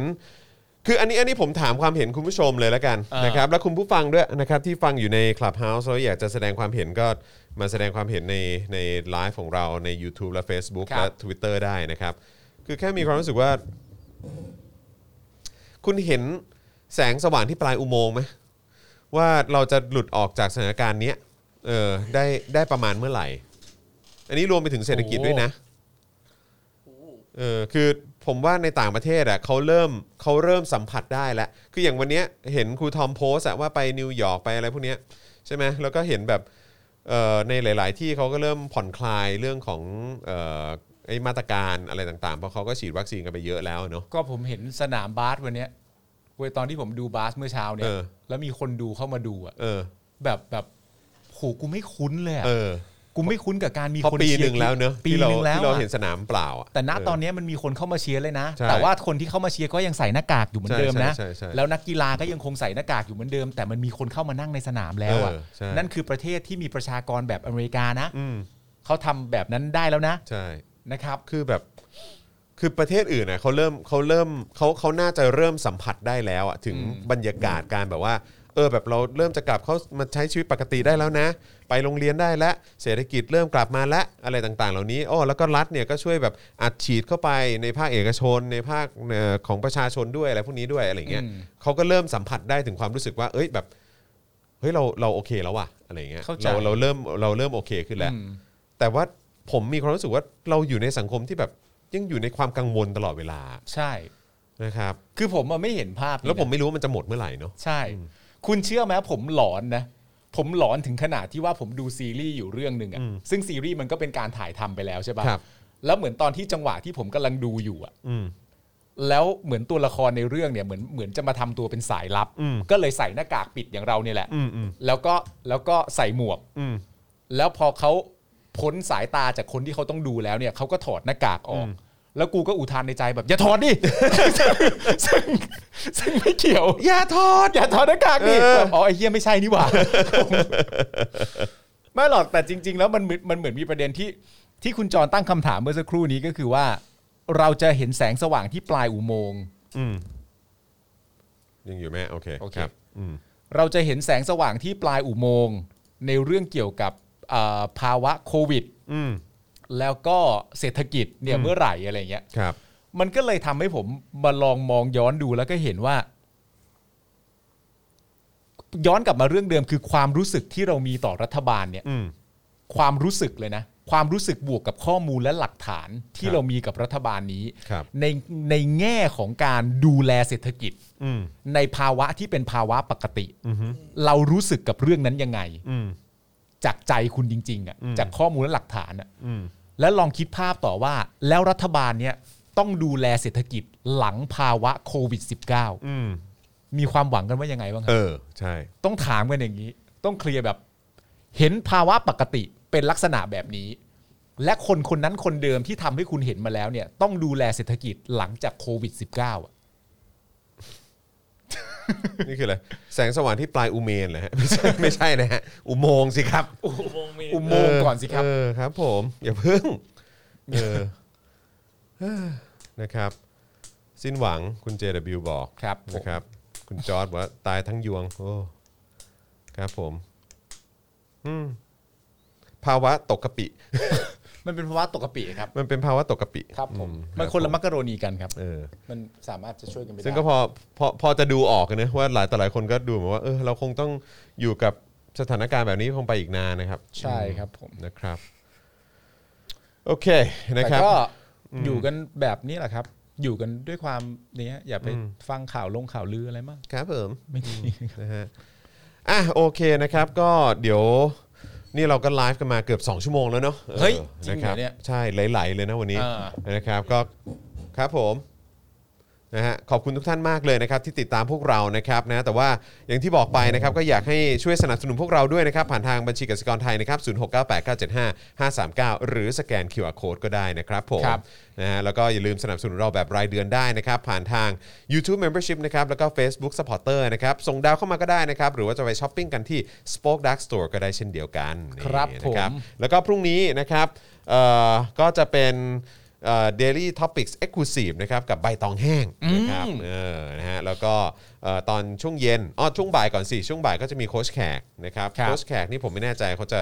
คือที่แน่ๆเข้าใจว่าไม่ได้ออกไปข้างนอกนะเขาจะทำเมนูกันที่บ้าน อืม นะครับแต่เป็นเมนูอะไรเดี๋ยวเดี๋ยวต้องดูอีกที ครับ นะครับแล้วก็พอตอนเย็นก็จะเป็น Daily Topic เอ่อกับพี่แขกคำปากานั่นเอง ครับ นะ ผม ก็เดี๋ยวติดตามกันได้นะครับ อุ้ยเรามี ต่อ คุณ โคตรแขกเช้านะครับ อ๋อเออเออใช่ลืมไปโค้ชแขกเช้า ซึ่งเป็นเวลาเดียวกันกับ Daily Topics า Exclusive เออลืมไป นี่เรามีคุณชังชาติออกไปด้วย ครับควรช่วยกันออกมาสร้างความมั่นใจวัคซีนดีกว่าสร้างความกลัวแบบนี้ ครับผม ครั ได้เลยครับ นะครับ ก็เอ่อนั่นแหละครับคนจะสร้างความมั่นสร้างความมั่นใจได้ก็คือรัฐนะครับ ใช่ครับผม นะครับรัฐต้องมาสร้างความมั่นใจนะครับ แล้วก็ ครับผม ถ้ารัฐอยากจะรู้ว่าจะทำยังไง อืม ให้สร้างความมั่นใจได้ จริง ๆ ดู Daily Topic Exclusive กับคำปากานะครับ ครับ เมื่อวันอังคารที่ผ่านมาก็ได้ อืม นะครับ ที่มีโอกาสได้สัมภาษณ์กับคุณหมอขวัญนะครับ ครับ ผู้เป็นผู้เชี่ยวชาญนะครับที่ออกมาแสดงความเห็นในประเด็นนี้ด้วย ครับ นะครับก็ใครรักใคร่นะฮะคน อืม ในรัฐบาลหรือว่ามีส่วนเกี่ยวข้องอะไรก็สามารถส่งคลิปนี้ไปให้เขาดูได้นะครับ ครับ อื ผม นะครับคุณสุชาดาบอกว่าขอโอนก่อนอย่าเพิ่งไปได้ได้ได้ อ๋อ ยังไม่ไปครับ ยังไม่ไปยังไม่ไป ยัง ครับโอนให้เรียบร้อยก่อนนะครับ ผมไม่ได้ดูหนังมานานมากแล้วว่ะ หมายถึงในโรงภาพยนตร์ ใช่ไหม ใช่ เดี๋ยวก่อนนะก็ก็มีเพิ่งไปดูไปนะใช่ปะ ผมนานกว่าคุณแน่นอนอ่ะ อืม มันมีมัน ผม มี หน้ากว่าคุณสองคนแน่นอน ใช่เพราะคุณไม่ได้ดูตั้งแต่มีลูกปะอาจารย์แบงค์ไม่ดูตั้งแต่มีลูกปะผมไม่ได้ดูหนัง เรื่องสุดท้ายที่เข้าโรงอะรู้สึกจะเป็นเอ็นเกม ผมก็เอ็นเกม ผมว่าผมก็เอ็นเกม แล้วแล้ว ผมไม่ได้ดูภาพยนตร์ในโรงเลยตั้งแต่มีลูก ซึ่งตอนนี้ก็หนึ่งปีเจ็ดเดือนแล้ว อย่าง เออ ชัดเจน คือกำลังคิดอยู่ว่าไอ้กิจกรรมที่ปกติแล้วเราทำอ่ะก่อนจะมีโควิดอ่ะ อืม มันอะไรบ้างวะ ที่แบบว่าที่เราเราไม่ได้ทำเลยอ่ะ ก็เราก็ไม่ใส่หน้า ดู กาก หนัง แน่ๆแล้ว อ่ะ อะ ใส่หน้ากากแน่ๆแหละ อืม ดู แล้ว หนัง ดูหนัง คอนเสิร์ต คอนเสิร์ต เออ กีฬา เอออ อะไรต่างๆเนาะ กีฬา เออไปดูการแข่งขันอะไรแบบเนี้ย ช้อป นะ ปิ้ง เออยิมนี่ก็ไม่ได้เข้ามาพักใหญ่แล้วนะเนี่ยตอนนี้ผมออนไลน์อย่างเดียวเลยนะ หรือมีคนไออยู่ข้างหน้าแล้วไม่ต้องเดินหลบ เอออะไรเงี้ย เออ นะครับเอ่อมีคนพูดให้เอ่อถามในกรณีของอิสราเอลกับฮามาสใช่ไหมครับ หรือว่าเอ่อที่ปาเลสไตน์นะครับเอ่อหลายคนอยากจะทราบที่มาที่ไปหรือว่าไอ้เอ่อต้นตออะไรปัญหาอะไรต่างๆนะครับ หรือว่าไอ้เหตุการณ์ที่มันเกิดขึ้นในพื้นที่ตรงนั้นเนี่ยนะครับ ก็จริงๆเจอข่าวตื้นเคยทำมานานแล้วนะครับ ครับผม ไปดูย้อนได้นะครับ เออนะฮะเราเราเล่าถึงแบบที่มาของปมเนี้ย เออ นะครับ มานานแล้วแล้วก็จริง ๆ รู้สึกว่าทำเป็นคลิปสั้นด้วยนะ อืม มีทำเป็นคลิปสั้นด้วย อืม เออนะครับเพราะฉะนั้นถ้าใครสนใจก็สามารถไปลองเสิร์ชหาดูได้นะครับผมนะฮะ นี่ไงอีกเรื่องหนึ่งดื่ม อ๋อดื่มใช่ ดื่มตามร้านอ่ะ เออจริง อ๋อ จริง จ จริ ริ ง งจริง เออ จบเลย จบเลย จบจเลยบเลย คือมีอะไรเยอะแยะมากมายไม่ได้ทำเนาะ จบเลย ออ ไม่ได้ทำจนไม่คุ้นอ่ะ มใช่ ตอนนี้คุณก็ทำที่บ้านแล้วอ่ะ เอ เอ อ อ ใช่ใช่ใช่ ไม่และที่บ้านตอนนี้ก็คือแบบว่าต้องดูแลเรื่องแบบสามทุ่มเรื่องอะไรต่างๆกันานานั่นนู่น ใช่ นี่อะไรเงี้ย ใช่ใช่ใช่นะครับเออใช่คุณ หมูกระทะ เผา สิงห์หรือเปล่าบอกว่าสงสารเด็กอ๋อสงสารเด็กในพื้นที่สงครามอ่าครับ ผมแน่นอนครับ ตอนนี้ผมก็สงสารเด็กในประเทศไทยครับ ใช่ค ไป รับ โรงเรียนก็ไม่ได้ครับ ครับ อืมนะครับ ครับ พื้นที่ที่จะไปเล่นอะไรต่างๆ เนาะ อืม คือโดนจำกัดหมดเลยอ่ะ ใช่ คือ ครับ ทำอะไรแทบไม่ได้เลย ผมยังเคยมีแบบว่าเอ่อในสถานที่โล่งอย่างเงี้ยก็คือพาพาแบบเด็กอย่างเงี้ยพาลูกไปวิ่งเล่น อืม ที่สวนสาธารณะแล้วก็จะมีคนวิ่งกันนั่นนู่นนี่อะไรเงี้ยแล้วสถานการณ์มันก็เริ่มเปลี่ยนเรื่อยๆเลยนะ คือ หมายถึงว่าจากเป็นแบบสมมติภายในภายในสองอาทิตย์อย่างเงี้ย ครับ ก็จะเป็นการเห็นคนวิ่งนั่นนู่นนี่ แล้วก็เป็นการแบบวิ่งแล้วใส่หน้ากาก ครับ เออ แล้วก็วิ่งแล้วใส่หน้ากากสองชั้น อืมอืมอืมโอ้โหเขาใส่หน้ากากสองชั้นด้ว วิ่ ย งแล้วใส่หน้ากากสองชั้น จนกระทั่งไปจบที่สวนสาธารณะอืมห้ามใช้งานแล้ว เออ ปิด ก็ เลย ก็ปิดไปเลย ปิดเลยครับผมว่ายน้ำค่ะ เออนวด เออ ใช่ผม ใช่ ไม่ได้นวดนานมากแล้ว ผมไม่ได้นวดนานมากแล้ว ตั้งแต่วัยรุ่นเนอะ เออ ไม่ใช่ ไม่ใช่ จานแบงค์จานแบงค์จานแบงค์ไม่ไม่ควรสิครับ จานแบงค์ครับ ไม่ใช่ตั้งแต่วัยรุ่น เออ ห แล้วมาย ก็ ถึงว่า แล้วก็ นวสดง เนี่ย สารร้านนวดข้างๆ บ้านมากเลยอะ เออ เออ นี่เขาก็อุตส่าห์เพิ่งเปิดเนาะ เขาเพิ่งเปิดมาแล้ว แต่เขาปิดไปสองรอบแล้วอะ ใช่ เออเพราะโควิดอะ อืมใช่ใช่ ไม่หรอกจริง ๆ นวดอ่ะเป็นกิจกรรมนะตอนเนี้ย อืม ที่แบบกำลังทวินหามากเลยนะ ใช่แล้วผมเนี่ยเอ่อไอ้เทรนเนอร์ก็เขาจะวิดีโอคอลมาเทรนให้ที่บ้านใช่ไหม ครับ ผมก็แบบว่าอ่ะก็นวดเอ้ยไม่ไม่ไม่ได้นวด คือหมายว่าก็คือเมื่อยไงเพราะว่าเพื่อนออกกำลังกายแบบว่ากี่วันกี่วันต่อสัปดาห์ก็ว่านไปอะไรเงี้ยแล้วคือมันมันก็แบบเออก็บางทีถ้าเป็นเมื่อก่อนเนี่ยเวลาไปยิมเยอะๆหรือออกกำลั ครั ง บ กายเยอะมันก็จะปวดกล้ามเนื้อแบบเมื่อยอะไรต่างๆใช่ไหมเราก็สามารถเออไปให้เขานวดได้ อืม เพื่อ เพื่อคลายอะไร คลายก เงี้ย ล้ามเนื้อ แต่นี่คือกลายเป็นว่านี่คือ คือแม่งเหมือนตึงขึ้นเรื่อยๆอะ เดี๋ยวเดี๋ยววันศุกร์ลูกๆมาลองให้ลูกเหยียบดู โอ้โห คือลูกๆจะไม่เหยียบใช่ไหมฮะลูกๆจะกระโดดฮะ ครับผม ตรงไหนตรงไหน ตรงไหน เออ เดี๋ยวจัดให้เออนะครับ นี่ผมไปเที่ยวซองฟ้าจำลอง โอ้โหท้องฟ้าจำลองเออ คุณลำคำบอกว่าไปนวดคนเดียวหรือว่าไปนวดกับปู่ไม่ปู่ไม่ว่างนะปู่ ครับ ไม่ ผ ว่าม ง ไม่มีใครไป นวดแผนไหน โอ้โหตา ครั ย บ ละ ผม อยากกินเบียร์สดกูนั่งคนเดียวไม่คุยกับใครก็ได้ เออเนาะเบียร์สด เออ เบียร์สดนี่คือยังไงแบบที่เปิดที่แบบเขา ใช่ใช่ใช่เบียร์แบบ เบียร์สดกับเบียร์กระป๋องมันต่างยังไงวะ ต่างกันที่รสชาติ เหรอ จะเป็นแบบแบบรสชาติของถังไม้รสอะไรต่างๆกันานาที่ถูกหมักมาแล้วก็นี่เลยไม่ได้ผ่านกระบวน เฮ้ยแต่ การบรรจุ แต่เดี๋ยวนี้ อะไร ผมเห็นในในช็อปเขามีพวกแบบเครื่องทำเบียร์สดแบบ โอ้ยมีเยอะเพราะตอน โฮ นี้ มยู พวกสแล้วนะ พวกตอนไอตอนนี้พวกพวกคราฟมันมาแรงไง อืม เออพวกผลิตเองพวกคราฟแบบว่าสูตรของตัวเองนั่นนู่นนี่แล้วก็สามารถจะวางขายตามช็อปหรือว่าตามร้านได้มันมาแรงมันก็จะมีแบบพวกนี้อยู่เยอะ ไม่แต่คือแค่งงเฉยๆคือที่บอกว่าเฮ้ยแบบรสรสชาติมันต่างกันอะ อืม เพราะว่าแบบมีความเป็นอะไรนะกลิ่นกลิ่นของไม้ แต่กูก็เห็นเขาก็ขนมาเขาก็ขนมาอยู่ในถังไม่ใช่เหรอแบบถังเหล็กอะ ถังเหล็ก ข้างในถังเหล็กมันมีไม้ อย่ามา อย่ามา มึงรู้ได้ไง มึง เออ เคยเปิดถังเหล็กดูเหรอ ไม่รู้ คุณ เอ ปา อ ล์ม อ อยู่มาตูน่ะ คุณเคยเปิดถังเหล็กดูหรื อเปล่า ข้างในถังเหล็กมันอาจจะมีไม้ก็ได้ อ๋อนี่นี่คุณออกัสมาแล้วบอกว่าเบียร์สดมันจะนุ่ม เออ ใช่ไหมแล้วก็มีกลิ่นฮอปส์มันหอม ใช่ อ๋อเหรอฮะ และในถังเหล็กมันก็มีไม้ใช่ไหมครับคุณ คือมีไม้อยู่ท่อนหนึ่งอ่ะ เออมีไม้มีไม้ต้น ไม้ อยู่ท่อนหนึ่ง เนี่ยคือถังเหล็กใช่ป่ะ มีกลิ่นไม้อยู่ แล้ อ๋ วมันก็ อเฮียมีไม้แช่ มัน อยู่ ก็ อัน ใส่ หนึ่ง เมียลงไป แล้วมันก็มีกลิ่น ไม้ ซึ่งอันที่มันทำให้อร่อยเนี่ยคือ เออ ในไม้มันมีปลวก โอ้ยตายแล้ว คุณสามารถไปตรวจสอบได้ เออ สามารถตรวจสอบได้ เพราะว่าเราสามารถตรวจสอบได้ทุกเรื่องอยู่แล้ว จริงมันต่างกันเยอะเลยนะ เออ อะไรระหว่างอะไร ระหว่างเบียร์ขวดเบียร์กระป๋องกับเบียร์สดอะ ใช่ ถ้ายี่ห้อถ้าเป็นยี่ห้อเดียวกันอาจจะรู้สึกเลย อ่ อ๋อจะรู้เลยใช่ไหมฮะ ใช่ อืม ไม่แต่ว่า ญี่ปุ่นสีเงินเงินๆน่ะ แต่ว่าจะ อ่อ่โอเค ผมต้องกินแต่สดเท่านั้น อ๋อหร เข้าใจเข้าใจ อ๋อแบรนด์นั้นเหรออ๋อ แต่คือคุณเข้าใจไหมว่าเวลาที่จะถามว่าอะไรมันต่างหรือเหมือนกันน่ะ ครับ มันก็ขึ้นอยู่กับว่าคุณถามตอนไหน ด้วย ใช่ไหม เออเออเออเออ ถ้า เข้าใจ ถ้าคุณถาม เออ หลังจากสองชั่วโมงแรกเนี่ย เออเออเออ ทุกอย่างไม่ต่าง เออโอเค ทุกอย่างไม่ต่าง เออเออเออ อะไรก็ได้ หยิบอะไรมาก็ได้เหมือนกัน เออ ครับผม กินเบียร์สดแล้วเดินไปใส่เดี่ยวครับจะหลับไว้ ทำไมอ่ะทำไมเก่าอ่ะ โคตรโหดเลย ทำไมเก่าอ่ะ แล้วใส่ใส่เดี่ยวทำไมล่ะ เออใส่เดี่ยวทำไมอะคะ ไม่ต้องใส่เดี่ยว เขาไปเขาไป เออ ไงโซเชียลดิสแทนไงเลย อ๋อ ไป โซ คน เชียล เดี ดิ ยว สแตน อ๋อใส่เดี่ยวจะห ใส่ ลับ เดี่ยว ไว้ ใส่เดี่ยวใส่เดี่ยว อ๋อไปใส่เดี่ยว อ๋อนี่คุณพระรัญญาแล้วแบบว่าโอ้ยฟังแล้วอยากกินเบียร์แล้ว เออนะครับ เบียร์ก็ยังดื่มได้ไง ก็ซื้อ ดื่มได้ ซื้อซื้อมาดื่มเองนะครับ ใช่ แต่ว่าไปไปข้างนอกก็คงไม่ได้นะ ไม่ ครับ ได้ครับ นะฮะ นะก็ต้องระมัดระวังตัวเอง ครับ นะ ผมนะฮะอ่ะโอเคนะครับ วันนี้ก็ทุ่มจะครึ่งแล้วเนอะ ครับ สองชั่วโมงพอดีเป๊ะครับเออนะครับที่เราอยู่ด้วยกันมานะครับ ขอบคุณทุกท่านมากๆเลยนะครับอ๋อแล้วก็วันนี้ผมดีใจมากเพราะว่าเหมือนมีข่าวดี แล้วผมยังไม่ได้ดูย้อนหลังเลยเนี่ย คือ อาร์เซนอลชนะเชลซี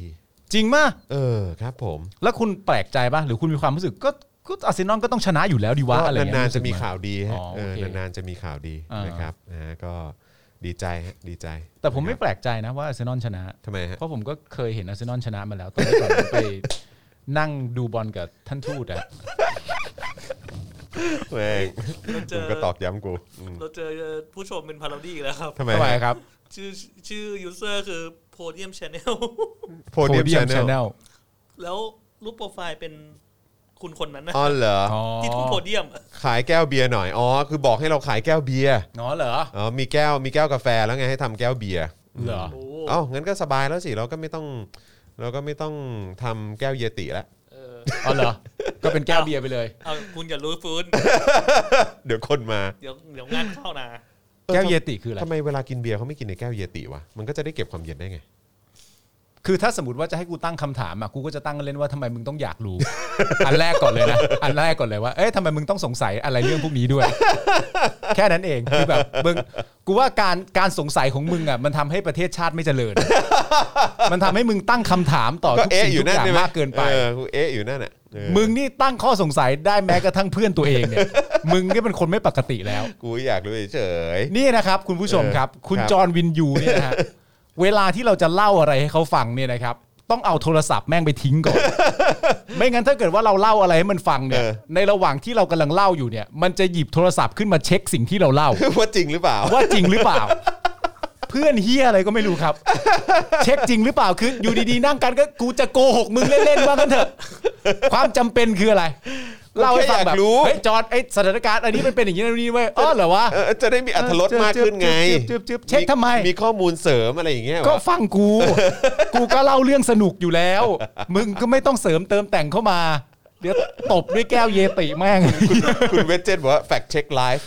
แฟกเช็คไลฟ์ ไม่ไว้ใจ ครับผม ไม่ไว้ใจแล้วพอทำกับผมได้เนี่ย ประยุทธ์ก็ไม่ต้องสืบแล้ว ประยุทธ์ก็ไม่ต้องสืบแล้ว จริง โถ่เอ้ย นะฮะคุณกริตินบอกว่ายังโอนทันไหมครับ โอนทันครับ โอนมาเลยฮะ ครับผมนะฮะโอนเลยครับ ไม่มีปัญหาครับ ขอบคุณมากครับ เออนะฮะเออเอ๊ะเมื่อกี้คุณลูกทุ่งทีเอสก็พิมพ์มาบอกว่ามี อ่า มีอะไรอ่ะ มีอะไรครับ เออเขาพิมพ์มาแค่ว่ามีแค่เนี้ยผมก็เลยแบบมีอะไรวะ เกิดอะไรขึ้นวะเออนะครับนั่นไงเลยไปแล้ว เลยไปแล้วเลยลงมา นั่นไง ลงมา มี ช้า อ่ะนั่นอ่ะ ๆมีทำไมไม่มี เออ ฮะ คืออะไรอ่ะมีทำไมไม่มีคืออะไรอ่ะ มไม้ในถังเบียร์ เลยฮะ หรือว่าอะไรฮะ มีมีไม้ในถังเบียร์ มีไม้ในถังเบียร์เหรอครับ เอหอรือว่าอะไร คุณกรันบอกว่าอ้าวก็ปาล์มดูท็อปนิวอ่ะ จอห์นก็ต้องเช็คสิ คุณภูริพิงค์บอกว่า อ๋อ เขาเรียกว่ารอบคอบ อ๋อ